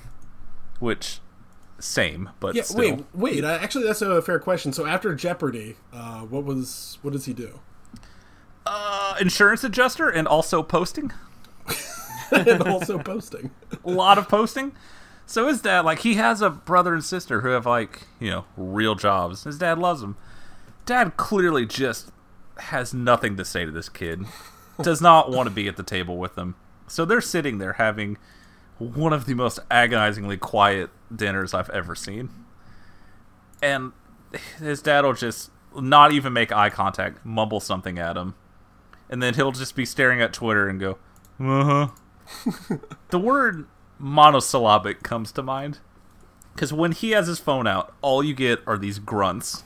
You get nothing out of him until it's time for him to talk about a post he's writing. So his dad, he's he has to sit down and be like, "Hey, man, I'm not going to do an accent because Jesus Christ, I know what I sound like." Okay. He's like, "Hey, can you just once a week, just one day a week, just like talk to your wife? You know, she's really going through it." Yeah. Okay please like she's really know we like her a lot. She's really sweet. She's really struggling right now. Can you just you know hear her out? Yeah. And then the dad just goes yeah i gotta get back to the office. I gotta finish up some work. And then just picks up the bill and just l- fucking ghosts his own son at a dinner. So that's scene number one which is brutal to watch. And then it gets worse. His lovely wife who has like chronic pain issues walks with a cane and also just does everything around the house while this oaf like you'll see her like struggling to walk around like making food and then you just see him laying on his back on the bed tweeting. And it's it's the kind of shit you don't put in a movie like this on accident. So he's just over there posting and she's doing everything. She's working a real job while you know literally having to walk with a cane in her like late 20s and there's a scene where they're at a diner. And she oh. is very clearly on the verge of like a full-on breakdown. Oh, like I she is she is struggling. You can tell. Look i can't read women because i've never spoken to one in person. Same. but you can, it's very audible like very clear that she is fighting back tears. She's telling him like she is really really going through a lot. And he's just giving this like yeah yeah and she's just talking about how like the world just seems like a real bad place and she doesn't feel like anything she can do can help right now. He's like yeah so i'm working on this article for this thing. And she just kind of sits there for a second and sits in that that she was like bearing her soul and he just cut her off to talk about some shit he's writing for the daily wire or whatever. And she's like oh well m- maybe i could help with that? And he's like nah. And then just goes back to tweeting it is one of the most uncomfortable things I've ever seen in my life. This poor woman looks like she's about to just start bawling in this restaurant. He won't even put the phone down. He's just posting so hard. And you know, I get it cuz like I'm over here like Oh yeah, loaf sucks so bad. And my girlfriend's like, "Oh my god, please, I'm so hungry." I'm like, "Yeah, it's great, babe. Whatever." Hey, love, did you eat a lot at your bachelor party? You done this You're really proud of that one, huh? That was a good one. I'll give him credit for it. like this dude his entire life is just posting it's all it is every time you see him with his greasy ass hair he's just laying down grunting and tweeting while everyone around him's like please god i everything hurts i can't she's like outside building a little like enclosure for one of their cats and then you just cut inside and he's just laying on the bed just scrolling scrolling scrolling and then he cut to the kitchen where she's making food and he's just sitting there at the table scrolling scrolling scrolling and then they cut to dinner with the dinner she made and he's got his phone on the table and he's just scrolling Holy through it. shit. Oh, man. I fucking hate this dude. this is a fucking hit piece if I've ever seen one. Also, why would this exist? Because who gives a fuck about Arthur Chu? like he had to self fund this. And this movie comes out and it makes him look like the biggest oaf monster. It is incredibly good. Well, I'll, I'll give you guys some good news, Parker. I hope you stuck you stuck around for the end credits. Uh, apparently, his wife split up with him after uh, this movie. So, uh, Oh yeah, only that's the why. final line of like they are now separated. It's like, And well, at least we have a happy ending. it's truly like the portals opening in Avengers Endgame. Everyone's standing I and don't know cheering. what happened to that movie. But uh, the only sad news is that Arthur Chu is still alive. What else did you watch? I have, I think, one more thing I would like to talk about. Let me double check. Yes. So you guys are familiar with Starship Troopers, right? I think we did an episode on it. Yeah, it's someone with the uh, laser beam swords. Yeah. So you know how our brave troopers just relentlessly murder these giant bug creatures? Where this is going. Yeah, you know, it's just Oh, these no. disgusting insects with no dialogue or motive. Like it's just these big you fucking bugs that, that attack our boys and have to be gunned down. Yeah. So 13 hours, the secret soldiers of Benghazi. I. Do we just turn this into a mini episode, Alex? Because I have a lot to talk about. Absolutely. Should we start with the real life footage of Gaddafi being dragged through the street and murdered? or do we talk about the stylized shot of the Libyans shooting the American flag? This movie is so fucking cool, dude. It is. I went down a rabbit hole because I was watching it with my lady friend here, and I'm like, "Hey, a you remember date. Benghazi, right? Did you know that a something awful dude died in there?" and then they name dropped the guy in the movie. so I Google his name to find out that his mother spoke at the RNC in 2016 to talk about how Hillary Clinton's responsible for her son dying. So I'm just deep in this vile rat lore. Like this guy who played EVE Online and was a something awful mod just gets fucking murked in Benghazi, and now he's in the tribute card at the end of a Michael Bay movie. the absolute nerve of this movie to be two and a half hours. Michael Bay is the coolest human being alive. it's I think what I appreciated most about it is how it just keeps glossing over the fact that we're absolutely not supposed to be there. like our good friend Office Jim, the our hero, shows up. Like, is, "Is this it?" It's like a door and like a bunch of Libyans, so you pay like thirty dollars a day. Like, where's where's all the high tech stuff? Like, yeah, well, this isn't really technically an embassy. You're like, huh? And then it just cuts to the next scene of him talking to his kids. You're like, no, wait a second. What do you mean this is an embassy? What? Do they know they're there? What are we doing there? And don't worry about it. It's fine. Don't worry about why we just have a secret base in Libya doing black market deals. It's fine. It's our boys. We love our troops, don't we, folks? Do you think we should let Michael Bay do dramatic retellings of all conflict? I feel like anytime anything happens, we should have a Michael Bay version and an Aaron Sorkin version, and both come out the oh same week, and we just see who, oh what more people watch. Dude, I can't believe this movie bombed.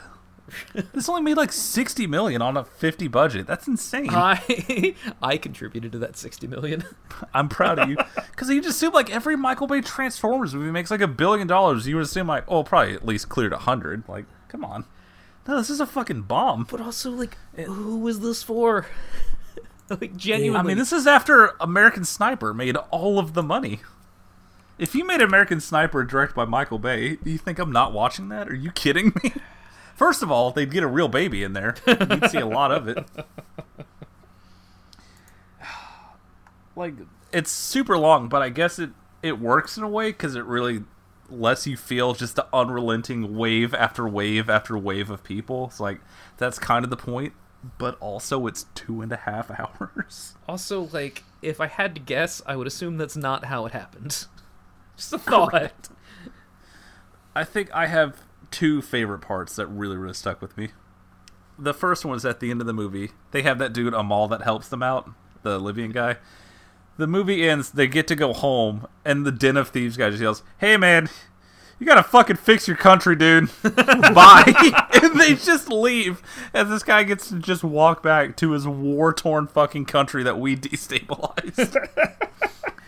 And then my second favorite part, which might be, in retrospect, my favorite favorite part. First of all, just the title card to be like, "Eh, it's a failed state. It's an ISIS stronghold." It's like weird. Wonder what coup happened to make that happen. Don't worry about it. But at the end, they go through all of this, like the fucking. it's like the end of Animal House. Like, ah, this person retired and is with his family. This guy retired and is with his family. And it goes through all these, and then it has all like the na- people who died. And the movie ends with a dedication, but only to the two operators who died. The other guys that were actually stationed there, fuck them. They get dick. Those tech nerds, they die off screen. They literally just open a door. They're like, "Oh shit, there's a dead guy in there," And then when the operators die, it's a full Michael Bay slow motion like event. Because no one cares about these fucking pencil pushing nerds in Washington. Our boys are in there fighting for us. Why are they there? Question mark. Don't worry about it. What a powerful film. it is. I watched that first thing this morning. it is. Dude, it's a lot, man. It's a lot to take. It's a lot of psychology going oh, on. Oh yeah. Because you look at some reviews like, wow, it's like stunningly not political. It's like, man, you're a fucking baby brain. what are you what are you talking about? There's like 500 dead Libyans. One of them gets a line of dialogue. like, they're just mowed down like grunts in Halo. They don't have emotions or feelings. Big fan of the slow motion shot of them praying with just AK 47.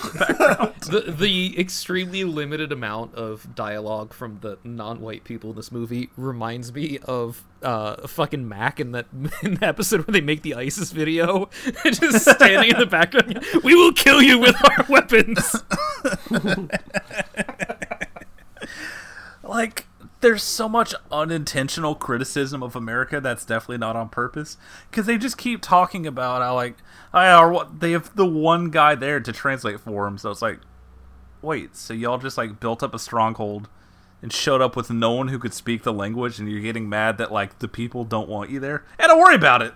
Jim's there. You like the office right? He's there. He's got six like kids at home. It's like all of the politics in the movie are like wait a second we should definitely not have that station there, right? Like no one knows about it, so we just have a secret base while where we're buying RPGs on the black market. Hey, where are those RPGs going? Hey, don't worry about it. Movie's on. don't ask questions, dude. It's fine. what an absolutely cool movie. That is surprisingly watchable. It that's the thing with Michael Bay is like the whole time you're watching it, this is fucking stupid. This is so dumb. Why am I watching this? And then credits roll and you're like, huh, that was pretty good. Every time this happens. How many fucking Skype calls to families do we get a whole montage of everyone talking to their loved ones at home? It's like, bro, you're not Navy SEALs. Like you have to remember, like they're just mercs. Like they're just dudes who took a job to go in secret to this foreign country. Like they don't have. They're not stationed there. They took this gig. They're like, yeah, I'll just go to this Middle East country that's in this giant upheaval. Sure, yeah, I'll just go head out there and station with my boys. Pays what? Oh yeah, All right, what get me on the what plane. troop are you with? oh yeah, what's your platoon? Uh, what? Oh no, I'm just just going. Like, all right, man. You didn't have to leave your wife with her six children, but okay.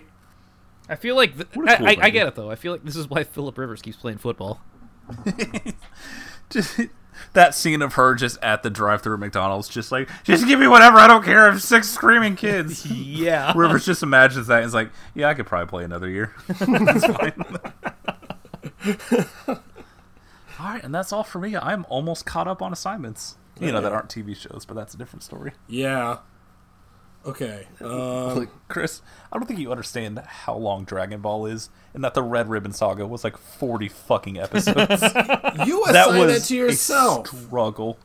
It was endless. I never assigned fucking Dragon Ball to you. Oh, we were already in the middle of it.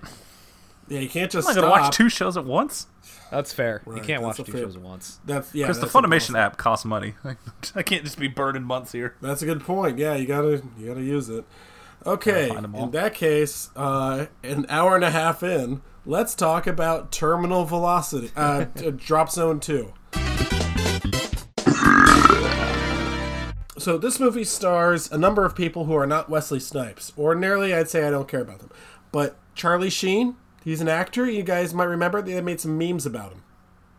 Okay. They also have Shooter Brody. McGavin. Shooter McGavin with a blonde wig. Uh, I think that's his hair, Russian- dude.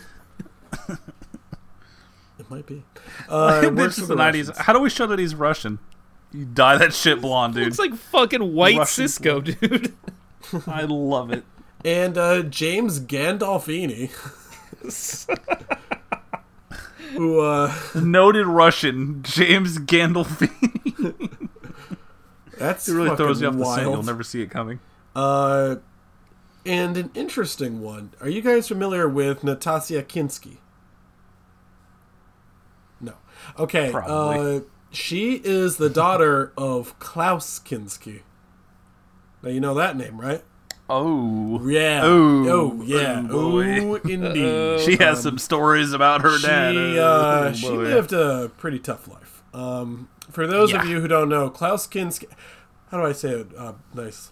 Uh, Maybe Parker. let's not tread that water. Parker, the, I'll tell you what. I. I know a good way to put this, so I can censor most of it. Parker, you said uh, after I watched fucking uh, what was it, no, Nosferatu the Vampire, the 1979 version. You're like, the reason it's the best adaptation of Dracula is because they cast an actual vampire in the lead role. correct. That Dude is a, good way to describe Klaus Kinski. So I want to say, uh, I'm only going to say positive things about Natasha Kinski because that is a think a tough lot- childhood to come out of. I think a lot about Werner Herzog saying his biggest regret is not murdering Klaus Kinski when he had the chance. That's a I good would line. totally agree with him. That's like the one downside. It's like, dude, you had multiple opportunities. he With a could have pistol. saved so much hurt if he just fucking murked this dude. He also, Yeah, we're gonna go film with these natives out here. It's fine. Yeah, just you walk- know, the keep damnedest walking. thing is that he says that the reason he didn't kill us, like, yeah, we would have lost the rest of the movie. And part of me is just like, that's a fair point. You know? Small price to pay. Yeah. But Anyway, the content. exactly. So um, she is driving through uh, the fields, and uh, as she's driving, I'm like trying to describe what she's doing, and I'm like, she's digging through the ditches and burning through. Hey, wait a second! And then a plane almost lands on her, uh, which means she's having a tough time, and uh, she goes home. Takes off her pants and starts roundhouse kicking bad guys in her hallway. Wouldn't you? I mean, I would, but here's the thing. I got long legs, so if I tried to roundhouse kick in my hallway, I'd be hitting like the walls. Parker, can you roundhouse kick in your hallway? You got a That's taekwondo humble brag. background. Oh, my legs are just so long, so tall. I would never be able to do it. Whatever, dude. I'm just Manute Many Mole over people are saying I have the longest legs. I thought my legs were regular length, but it turns out No, he didn't. Okay, so let's let's we might as well talk. Shooter McGavin's hair. I it's you so see cool. it. He's just. I mean, what am I supposed to do with this, guys? This is if like, we were all watching like, this I- in the same the, room, the, we would have been we would have been falling over each other. We would have knocked over the table. You know. the only like Shaq at a roast, dude. the only way I can think to describe Shooter McGavin's hair is it looks like something you would pick for yourself when you're making a really stupid character in a video game. Oh, like scrolling through the options, gonna be my going like- cyberpunk Like, character. hold on, I could use that hairdo. Well, and I could turn it. I could turn it this color. Learning time. Shooter McGavin's hair was actually a deliberate choice. This looks like a fucking like lackey in Lieutenant Surge's gym.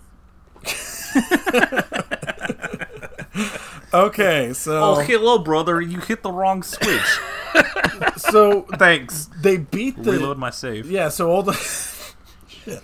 so all the the men's beat the shit out of Natasha Kinski, and they leave her, I guess, semi catatonic in her shower or something. I don't know.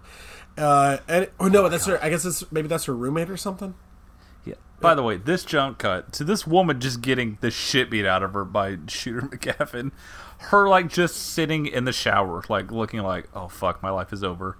Just the jump cut to the squealing guitar and Charlie Sheen skydiving. Yeah. All right. Let's talk about this Oh fucking my scene. God. All five foot three of Charlie Sheen base jumping off a building, unleashing an American flag parachute like he's Billy Mitchell, and then landing at an eight year old's birthday party in Central Park wearing assless chaps that say "Kiss this" on each cheek. We need to go They back. They really don't make them like they used to. Huh? We need to go I mean, that's the movie right there. Whatever else happens, I didn't take notes. So. I just paused it. Like, I had such whiplash because, like, when I first saw it, it's like I'm kind of happy I wasn't really like grown in the era of Charlie Sheen leading man, and then five minutes later, I was like, okay, well, actually, I can admit when I'm wrong. It's fine. Can you imagine like not seeing this in 1994? You know, like you have to make this appointment viewing. I would, God, imagine seeing this in a theater, you guys. just seeing it with Not every other what's coming. person like this like i cannot watch it i actually made a note about this i can't watch this movie even on my tv my big beautiful goddamn tv without smelling I've pop- always heard I had a normal TV. God, this is gonna be a thing now, isn't it? I hope so. I I can't never wa- explain it to anyone. I can't watch this movie without smelling popcorn. okay, so I've been told I have the biggest kernels. around. shut up. Okay, so he uh, gets fired from the eight-year-old's birthday party because he thought it was a stripper's birthday party. Oh, oh, oh. And uh, then, yeah, then he goes back to I guess the airfield uh, where he works and he teaches skydiving because uh, I don't know, people need a job. And I guess that's his girlfriend who looks like Paul McCartney. With the black hair. She looks Yeah, okay, I see dead it. ass like Paul with you. McCartney. Took me a second, but you know what? Yeah, I'm not gonna Yeah. push back. That was like, what the fuck is that? Every single time. And, she, and he was just like, yeah, well, you know, I don't know if I can go skydiving anymore. And she's like, well, maybe you could drive my car. You know, I'd like, Who's this joining us? is it Oh my might, God, Sir McCartney, thank you. it, Paul that McCartney was might an actually angel. be him just because he's dressed up as a woman. By the way, fucking his outfit in this scene. When I say his, it's Charlie Paul His outfit in this scene, He's dressed with like a blue popped collar and like Elvis hair. And I gotta wonder about the showmanship of skydivers. Can you imagine, like, does your hair stay that way in like the Elvis pompadour when you like you dive out of a plane? I kind of think it'd be wild because like the, you know, G-force winds and stuff. But, like, imagine if you had gel that did that. Like, you would use it all the time. Imagine the gel. uh, yeah, I yes, just poured I- some Quikrete into my hair so I wouldn't ruin it by skydiving. Yeah, I just put Crisco on my hair. Man, you think that's what happened to Shooter McGavin? Uh, no, that Oh, is no, called wrong aging container. Classic mistakes. Speaking of accents, uh, Natasha. He keeps fluctuating between a Russian accent and then just talking like Christopher McDonald, and it's really. well, he he's upsetting. fluctuating between the Russian accent and shrieking. We'll get to that, but uh, Hey, we need to go in there. Oh, terminate the building now. Yeah, check that door. What? I had to rewind it. It's like, who's he talking to? He was talking to James Gandolfini for most of it. Anyway, so uh, Oh he God. meets Natasha Kinski, who, again, compliment, does a whole bunch of different uh, uh, languages. She was uh, multilingual, so uh, that's that, must be pretty tough. Anyway, in this, she's doing a Valley Girl uh, accent for some reason. I guess to make herself seem more innocent. She's like, like, oh my god, I'd love to go skydiving. Like this poster, it says, uh, parachute with a friend, jump her bones. And it's like she's got boobs and stuff like that. And like, yeah, Charlie Sheen, let's go skydiving with this guy. And she's like, no, no, no, I have to go skydiving today. Uh, if I don't go skydiving today, uh, I'll die. He's like, okay, sure, fine, let's go. Th- this scene would be very confusing to anyone who's never done drugs. Chris, your thoughts? yeah, this. I. Speaking of confusion, Do people act gotta like that? Let me tell you. be- yes. just the idea of being like someone coming up just that minute and be like, "Cool, yes, I'm gonna strap you to me. We're gonna jump out of a plane." Like, no, you turn her around now. what are you doing? and you just I let have to get up there right this second. Well, hot dog, let me get the paperwork. Just let her go into the backyard, urinate, and look for Bigfoot for 20 minutes. That's exactly. Yeah. So they're up in the plane, and he's explaining to her, yeah, when you jump off a plane, you have to pull this cord so you don't fucking die. And she's like, why would I want uh, parachuting advice from a walking penis? He says, I'm actually a flying penis. And uh, if I'd been in the theater, there might have been like two or three people who would have laughed at that. Present. He then speaks to the pilot. Parker, did you recognize this pilot? Well, no, well, I didn't, Chris. Well, the pilot is actually played by. You know what? That's two, motherfucker. Well, that does Parker. say 16 Dragon Balls. It sure does. I, I, well, Parker, uh, you actually sound more like Rhett Butler, if anyone. Um, Parker, I'll tell you that I did recognize the pilot because he was in a movie that you assigned me, or rather, a TV miniseries, specifically the Shining miniseries. That was Were they flying on Dusty Crophopper? shit. Oh, Alex was saving that one. I bet. Uh, no, that was that was uh, Dick Hallorann. He was the black guy from The Shining. The oh, T- that's who played him. Jesus, Yeah, but it was sucks. the TV version, the really shitty version, the one with like the not Scatman Crothers version. So, uh, yeah, recognize that. Anyway, she decides, oh, I'll just off myself, and she jumps out and she just Peggy Hills herself on the ground.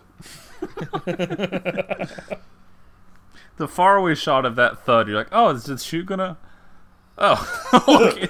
Huh, different movie. it's like the I scene in the other guys when The Rock and Samuel Jackson jump off the roof to the Foo Fighters. I- Aim for the bushes. The first thing we're going to do, let's do this, is distribute the rocket boots.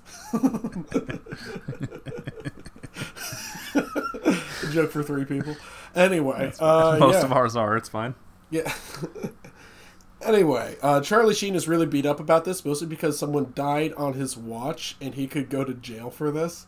So Yeah, uh, he, he decides to investigate by breaking into her apartment and investigating her record collection. She has three different Bruce Springsteen albums, so She Death deserved by it. Terrible Taste. Yeah, well, she probably killed herself after listening to all of them. I would do the same thing. Hey, so uh, this woman died in your care. And now your fingerprints all over her house. What's up, man?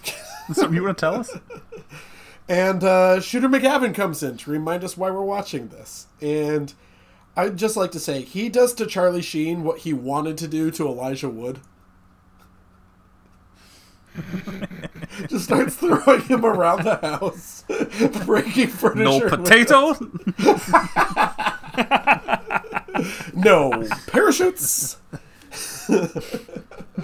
no He's been saving up that energy. formations. He's so ready. I wasn't even saying that. I just did it once you went no potatoes. He's just ready to kick that kid through the fucking wall, and finally he gets to let it out. I mean, Charlie Sheen is about the same height, so you know. exactly. this ends today, you fucking dweeb, and just fucking punts him through that wall. Papa, Papa, I finally found a sport that I can play. Lowers his helmet, takes him down. Shooter McGavin versus Bigfoot. Who would win?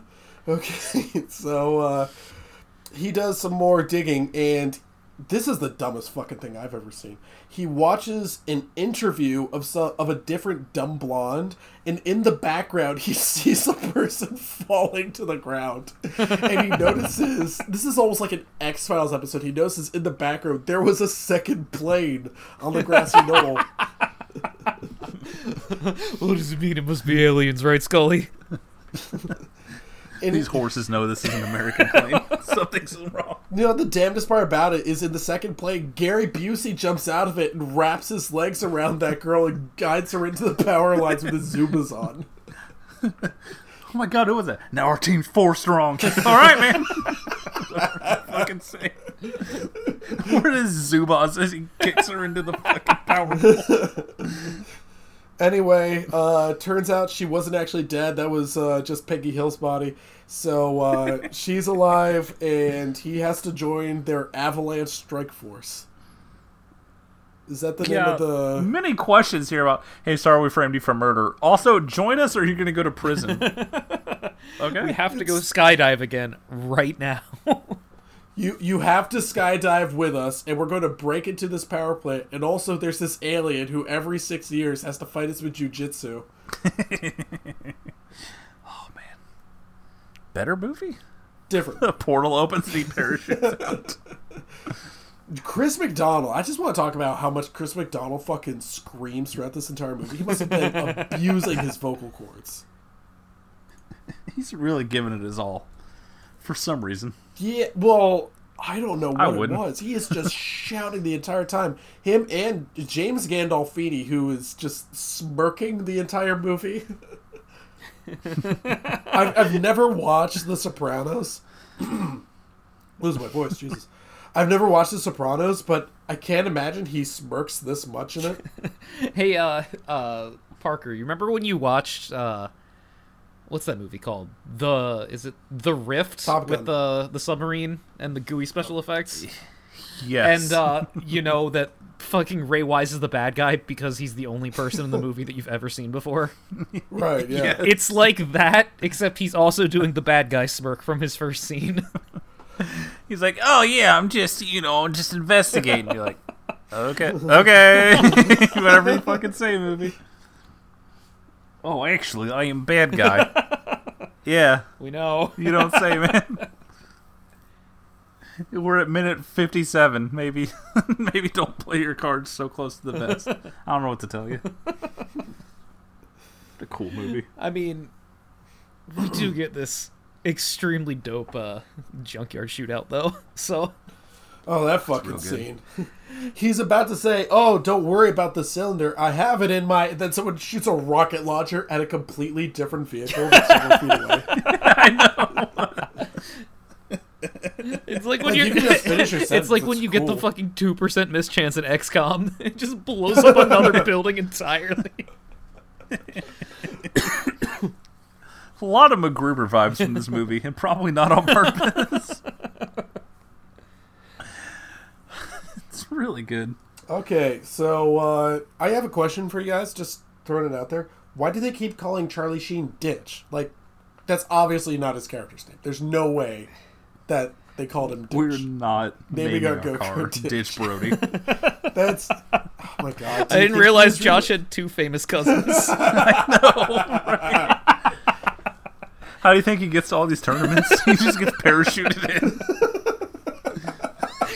Imagine tandem jumping with Charlie Sheen. That's such a fucking horrifying movie premise on its own. Can you imagine Charlie Sheen? You're just holding on to Charlie Sheen's back, your legs wrapped around his torso. You're just like, yeah, use the down air from Pikachu in order to uh, neutralize his move. Yeah, you know, it's just you and me up there. Nothing but us and the elements. I'm gonna be strapped to you. Alright, let's jump. I'm No- fucking sick, dude. Cool movie. Oh wow, that's Hasn't that's she been through enough? you know it's weird, Parker, that you talk about that up there in the elements, just those two, no items. Exactly. Yeah. The way God intended. Yeah, you know that's what Masahiro Sakurai really wanted. So uh, Guys, we need to get back on combos, focus you pull here. your shit. There's a rocket yeah. car, and tell me about the rocket car. They car. introduced that car. I'm like, I wonder if that's gonna come back later. I assumed it'd be like the end of the movie. no, Tell me about the middle of this rocket car, random George. shootout. when they hop in that fucking rocket car and go flying on. I don't understand why this exists and why there's a fucking time cop wall at the end of it. it exists solely to give them a really stupid way to get out. They get in the rocket car, go flying, and then ejectocito cuz to save. You know what's weird Well, though? bit- There's not a whole lot of skydiving in this movie. There's also all of this fucking talk of like, yeah, you know, as a gymnast, I was going to go to the Olympics, but we boycotted. I'm like, man, how are they going to shoehorn that into the ending? Oh well, yeah, yeah, but we'll get to we'll get to it that. must have gotten to the end. It's like, all right, and then you do some gymnast stuff. He's like, no, so that was no, Charlie, it's it, gymnastics isn't gay. It's no, no, he's in his trailer. All right, well, I guess we'll rewrite it. so Whatever. so anyway. Uh, okay, we'll get to that. But like he he crash lands, and I guess they think that they lost the uh, the cylinder, which is basically the disc. and Natasha Kinski is re- regaling him with tales of her childhood and her three-legged dog called Tripod. Very funny. And uh, You know, people ma- are saying that I am also called tripod. Damn it! Oh, good one. Good one. Shit. Have you guys heard about my massive three-legged dog? We didn't talk about the Clifford the Big Red Dog uh, movie that's coming out. It's the talk of the town. I thought my dog Clifford was a normal dog all these years. All the girls are now telling me that it is the biggest, reddest dog. that dog fucking some damn. tropics. it got bad online. They've never seen a dog so red in their whole life. It's crazy. Uh, Red Rocket, indeed. So, So anyway, back Red to the Red Rover. Let So- come over. we're back to the so anyway, back to the movie Natasha where we Kinski. find out that the cylinder is so they can steal back their Nazi gold.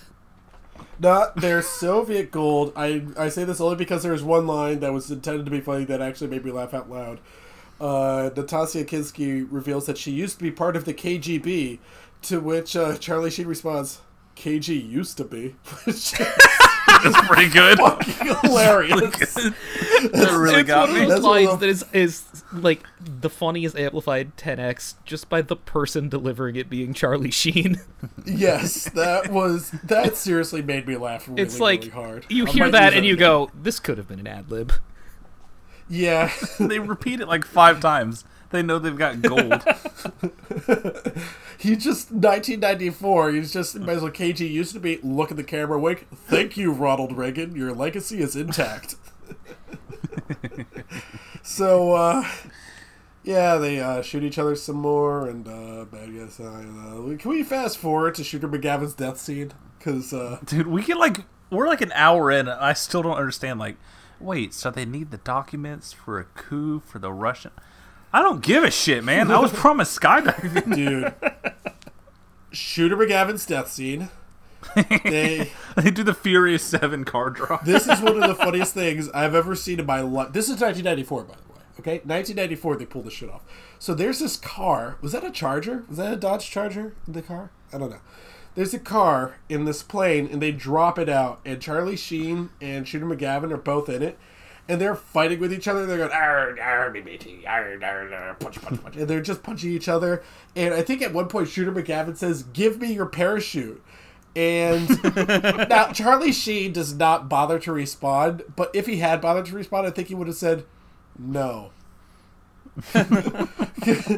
uh, and anyway, Hey Chris, do you remember why he comes back to fight Shooter McGavin? Why he has a change of heart?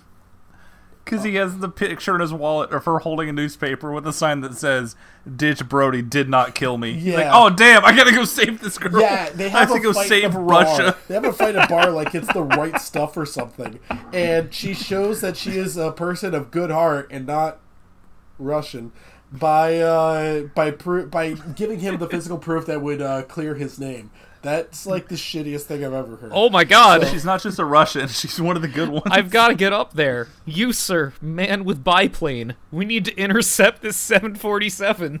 Oh yeah, he fucking deputizes this guy. You know what'd be better? You just go to the biplane guy from the Mummy. or he just like, uh, don't you have plane guys on deck? Yeah, You're- aren't you you do a skydiving plane for a living. Yeah, get the Dick Hallorann from the Shining miniseries. Well, Parker's Future. let's not. So anyway, uh, what is that? Uh, you don't have enough Dragon Balls to stop that. Even Shenron. That I do. Anyway, uh, yeah. So Shooter McGavin's death scene is a trip.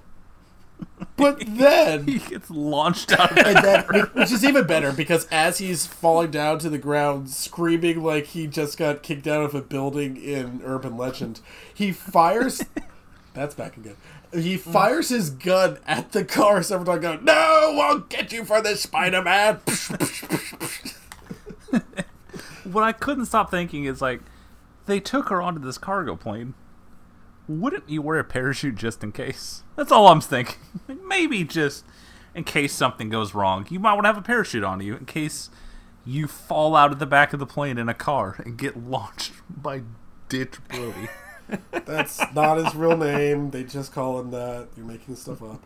So, I want to talk about the real death scene in this movie. James Gandolfini. Oh my god. Oh I That's why we watched this. I feel like. yeah. So Natasha Kinski and Charlie Sheen both land on the ground, and they have the disc or the cylinder or the dildo or whatever. And they're making out or whatever, like, "Oh, I'm so happy being alive and not getting the shit kicked out of me." And wouldn't you know it, James Gandolfini lands reminds them that he is in fact part of this movie with his body by Jason Alexander, and he starts kicking the shit out of this former KGB agent, this KGB, this KG used to be agent, uh, beats her to a pulp and then starts beating up uh, Charlie Sheen. Uh, and I'm, I'm going to tell you this: he is giving Charlie Sheen the business. Okay, like he's he's got blood all over his face. I'm like, oh my god, they're both going to die. He's going to get away with it. And then Charlie Sheen has a brilliant idea. It's like, oh yeah, this is a skydiving movie. What if I activate his parachute? and it turns out the Orange Man was right. All those windmills, all- they are in fact dangerous as shit. I would like to rescind all of our previous Jerk of the Week nominations. Almost, That was weird that he yelled "Wombo combo" as he pulled his chute and he died. almost as dangerous as the Viking Stadium. that bird holocaust.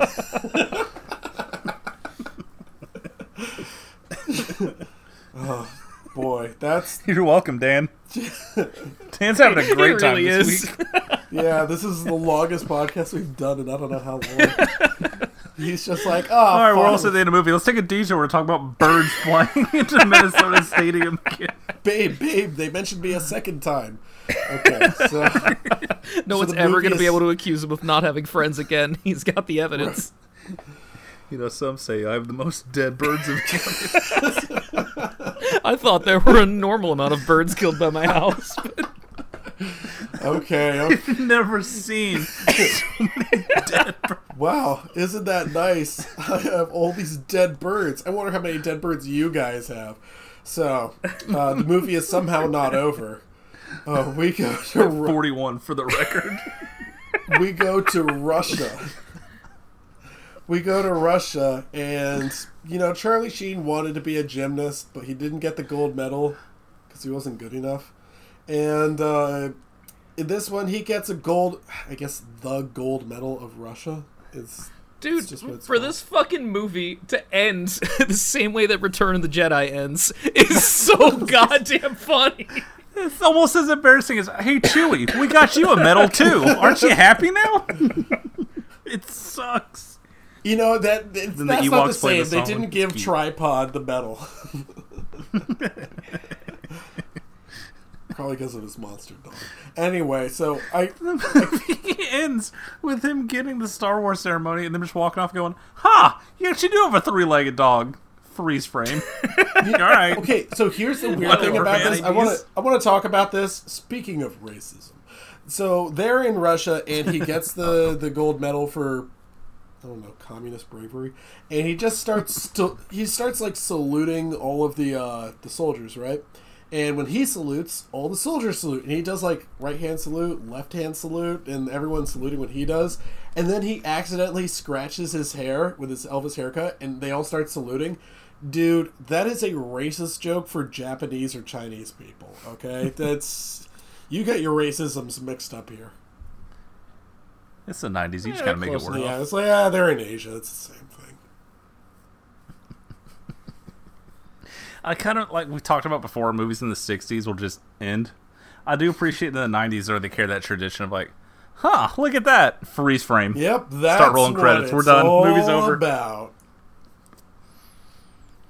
What a good ass movie that has like 50 minutes of filler you can skip over. and yet I wasn't as bored as you would think I would be. It, it It's is a- only like uh, 105 minutes. It's really, really Yeah. digestible. Like Yeah. the middle of the movie is just incomprehensible. yeah. So here You oh, want to yeah. talk about finding a Sith wayfinder to go into the closet to take down the fucking rack and then look inside of it and you find that. Then you take it to the Death Star. Like it makes no goddamn sense. But then James Gandolfini gets turbined. so, you know. That was oh Who's god, what a fucking scene, dude. So here's the main question: Which one's better, drop zone or terminal velocity? Well. Serious question. Like, which one do you think? Is One has a lot more skydiving and also Wesley Snipes. yeah, I, think- I'm actually leaning more towards drop zone because I think Wesley Snipes really puts it over the top. Better story in terminal velocity, but I'm gonna go with Wesley Snipes most times. I feel like James Gandolfini and Gary Busey's characters should swap places. Like, Oh, god, That's a choice right there. Okay, so here's the thing: you combine them, all right, make your three hour. And they just they're in both movies. Gary Busey should have been sucked into a wind turbine. That's how he wants wanna go hear real life, I'm Gary sure. Busey do a Russian accent more than I want to breathe. Oh my god. Okay, yeah. You know he. We're gonna take this back to the lab. Uh, we're gonna get some results. Yeah, and Bigfoot comes in at the end. Okay, uh, let's. Nailed it. Good job. Yeah, so uh, Many people are saying that I have the biggest biggest feet. I thought they were regular sized feet, but sorry, Parker. I should have let you do that. I felt it. You said Bigfoot, and our eyes perked up like a dog hearing a can open. Okay. Uh, I was trying to get out of my system now because it's it's getting to be a problem. All right, let's let's talk about the game of games.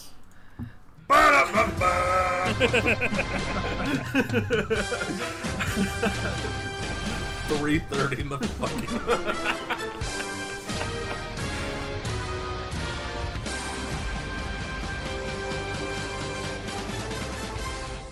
You're gonna have such a fun time editing this into something usable. Just, just let it all kill me. All of this is usable. Oh yeah, all two and a half hours this will end up being.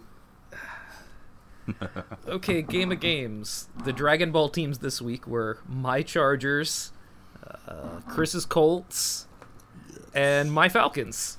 So our Dragon Ball totals nice. are I'm at six, Chris is at eight, Parker is at sixteen still.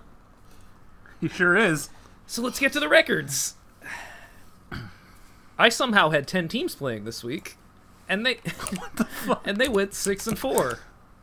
Parker also somehow had ten teams playing this week, and they went three and seven. Well, you know.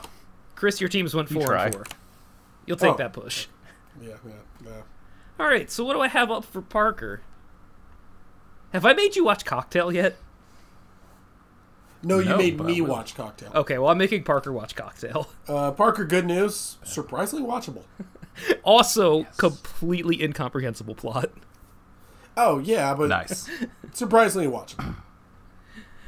You know how much I love my son Tom Cruise. Like, Oh, do I ever? See, that's that's the thing where it was one of those movies where it won like a, a bunch of Razzies, and it's like, oh, it turns out the Razzies don't mean anything. Like the movie's fine. I mean, the movie is unbelievably dumb. But it's, yeah, it's dumb, but it's like, eh, you know, I've seen way worse than this. correct. Alright, Do we have any other stuff? Oh yeah, that's right. We got uh, um. All right. Hold on. Let me find these dice. Oh, oh, All right, Parker. Odds or evens? Evens, baby. Uh, wait, that's too many dice. Hold on. All right, that is odd. Uh, anybody want to sign Parker a movie? I It's do. happening. Okay. Oh yeah. There you go, Let's buddy. see. If, let's see if the movie that I assign him is bad enough for him to waste seven Dragon Balls for him to try to use an immunity idol here. Um, Parker, I am going to assign you uh, Titanic. The Legend Goes On. Immunity. Fuck See, this. that's I'm seven. That's seven this. Dragon Balls. Take take seven right there. He doesn't have. No, I have an immunity. Wait, I you don't did? suck my dick. Wait, no, I thought you used it on Tank Girl. We had a second. Alex one. judges. Wait, he had a second one. We've had two. Like we all got two this year. Wait, Like, I wrote them down like a big Yeah. one Oh, for once. did you write down? Do I did I use both of them or? I think you still have one. I used Oh, I both only- of mine. I used my You know- second one also on Titanic. Damn it! I really, I really thought that we only had one. E- Okay, I have one immunity item. I'm gonna keep that in mind. Big mistake. Okay, you know what? Worth it. You use up your immunity item. That is worth it. All right. Yeah, now let's see what what uh what we can find on Hunter Biden's laptop. That's All a right, gigantic that's, dog. That's even. Many people are saying Hunter Biden has a huge dog. It's never gonna stop. All right. This completely skippable episode is now like important to the canon. Nothing will make sense afterwards. Unless you listen to our 15 minute conversation about terminal And are velocity also part of in the our other 10 two and a half hours. We're also part of our. Discord with a dozen people on it. I love the show. What do I want to assign with Hunter Biden's laptop? Some people say I have the biggest team in the NFL. You know what? you know what movie I want to talk about again next week? Split Second. So I'm going to assign it to Chris. Split oh, second. Hell yeah, dude. Split Second with Good choice. Hauer as Detective Harley Stone. Split second rules. Sounds good. so actually. good. Yeah. All right. Now let's get to our um, community teams. Community teams. Yeah. It appears that the Super Bowl Lions, Super Bowl champion Lions, have shook off their hangover and finally managed to score a win. So let's get Fuck yeah, dude. out. See, that's why I chose him as an immunity team. All right, good news. You guys get to choose between the following options. You can either have three Dragon Balls or another immunity idol. Oh, an- I want that another immunity idol, immunity please, idol. God. Wow, holy, you make this easy. Okay, time for two immunity idols for Chris. Jeez, that's I will also take it because that is not enough Dragon Balls. Perhaps Yeah. I should have recalibrated this chart. yeah, it's yeah, well. Now we know how the exchange appears- rate goes. It appears that the Dolphins have also won this week, so More good news. Oh, give me another immunity idol. Okay, one. Okay. Okay, and this space is titled Undersea Adventure.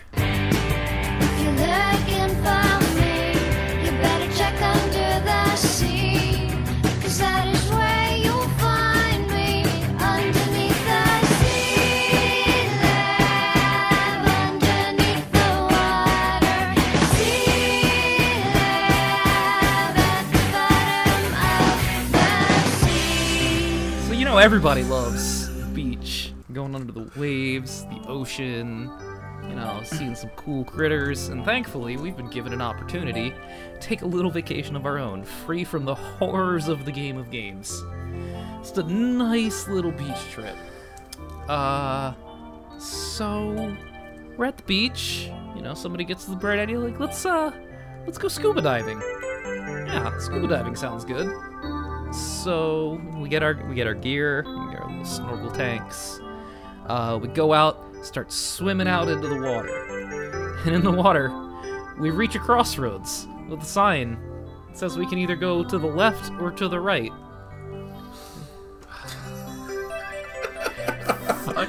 Damn it. Which way would you guys like to go? Left. You want to go left, Parker? Do you also want to go left, or do you want to go right? Oh, we can split You up. can can't split up, gang. I, I'm just making the decisions over here. You know, I'll follow with Chris for this All right. first one. here.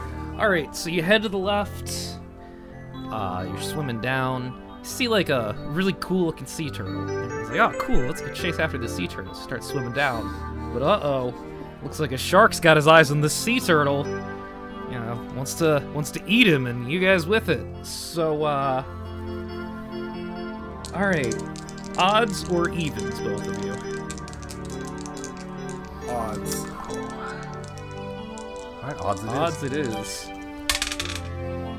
Okay.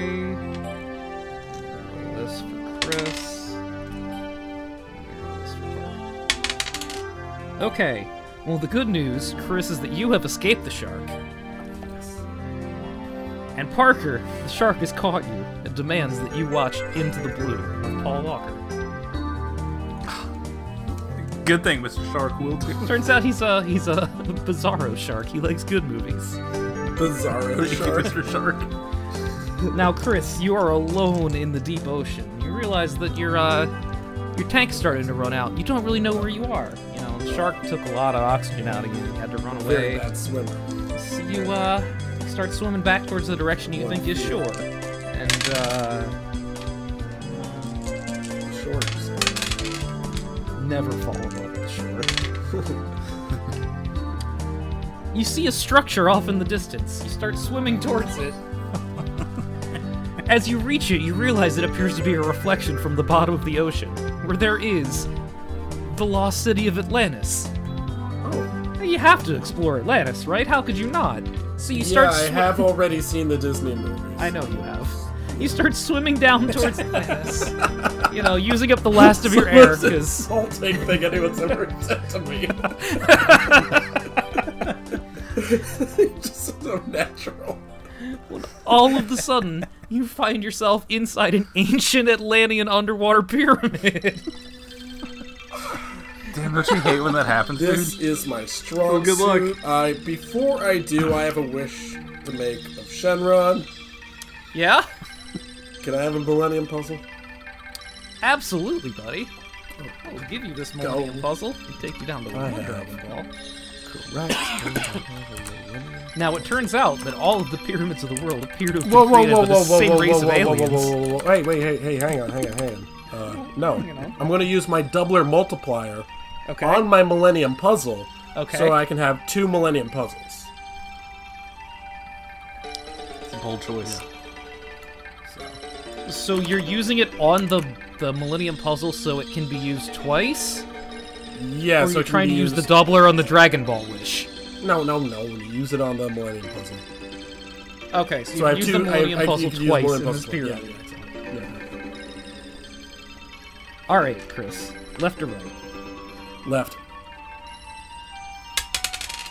You continue through the pyramid. You reach a second junction. There's some old like statues of Poseidon or whatever the fuck his name is, and uh, some fish. Left or right at the second one? What does the Millennium Puzzle say? You gotta pick first and then redo it. Oh, no, that. This has rules, Uh, damn it. I Think I'm just I- making this up as we go along? Left. All right, so I'm assuming you're gonna want to use your Millennium Puzzle. Yes, I would very much like to use the Millennium Puzzle now. All right. You uh, you continue through. You're swimming through. Your oxygen's getting low. You're uh, you're starting to get worried. You're worried maybe you're getting delusional. You know, starting to see things down here. But you come to a third junction, left or right. Left. All right, you're good. You keep going. This pyramid's getting awful narrow. You're realizing, you know, wow, I must be getting close to the center as you approach the uh, the fourth one. Left or right, Chris? Left. I'm assuming you want to use your Millennium Puzzle again. Very much so. All right, you reach the final crossroads of the pyramid. On one side are treasures untold, and on the other side, well, perhaps there's a pyramid movie waiting for you. Chris, left or right? Left. You reach the treasure room. Oh Parker, it was that I'll easy. You just have to get left every single time. I do. Dice really helped you out there. All Yes. right, so you get to the treasure room and you find the following items. Oh, nice. Look, there's like a lot of things on the ah, list. I got Baby geniuses too. Huh. All right, so you find four Dragon Balls. Nice. You find a buttcoin mining rig that appears to be waterlogged and broken. What? Oh, I, I guess I can't use it. You find a very drowned weed rat. What? Oh, I guess I can't use that either.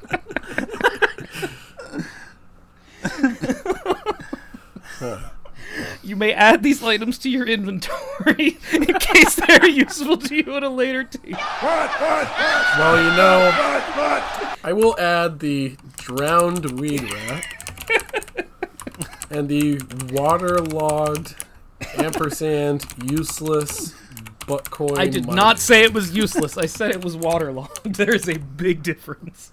Okay, Just put in some rice, dude. Don't be a bitch. is is the mining rig? It's not useless. Okay, is it mandatory? Do I have to? U- Whatever. I'm just add. Am I not gonna do it? You know what? Out of pity, I'm going to give you one more item. Thank you. That's, I, I have in the notes on the margin.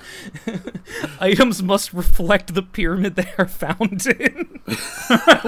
So-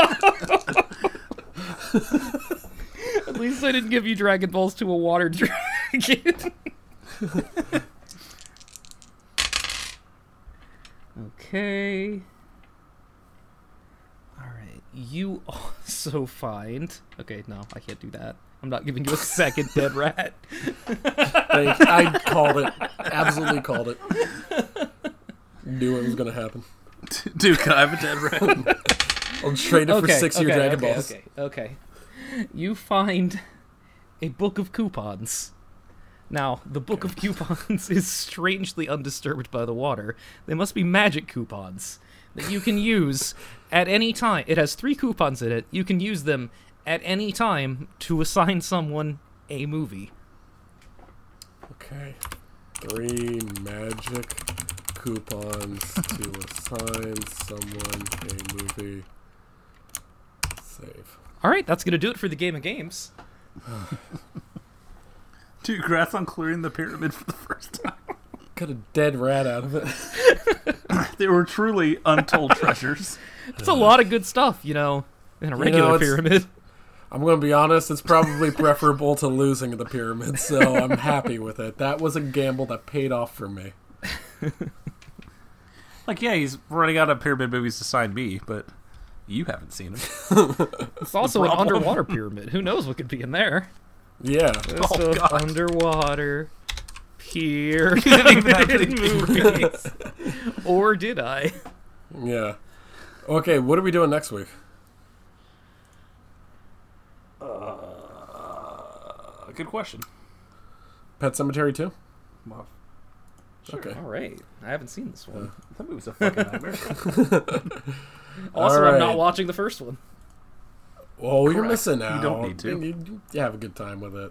How many Dragon Balls you got? You have a I coupon. I do have a you know. coupon. Uh, well, he has immunity idols. Uh, I will rely on. Uh, I'm sure Alex is just like you and I, and when you assign him something in a series, he'll watch the preceding movies. That definitely works like that. Yep. Yeah, exactly. He'll watch. When I assign Alex a movie, I know he's gonna watch it immediately.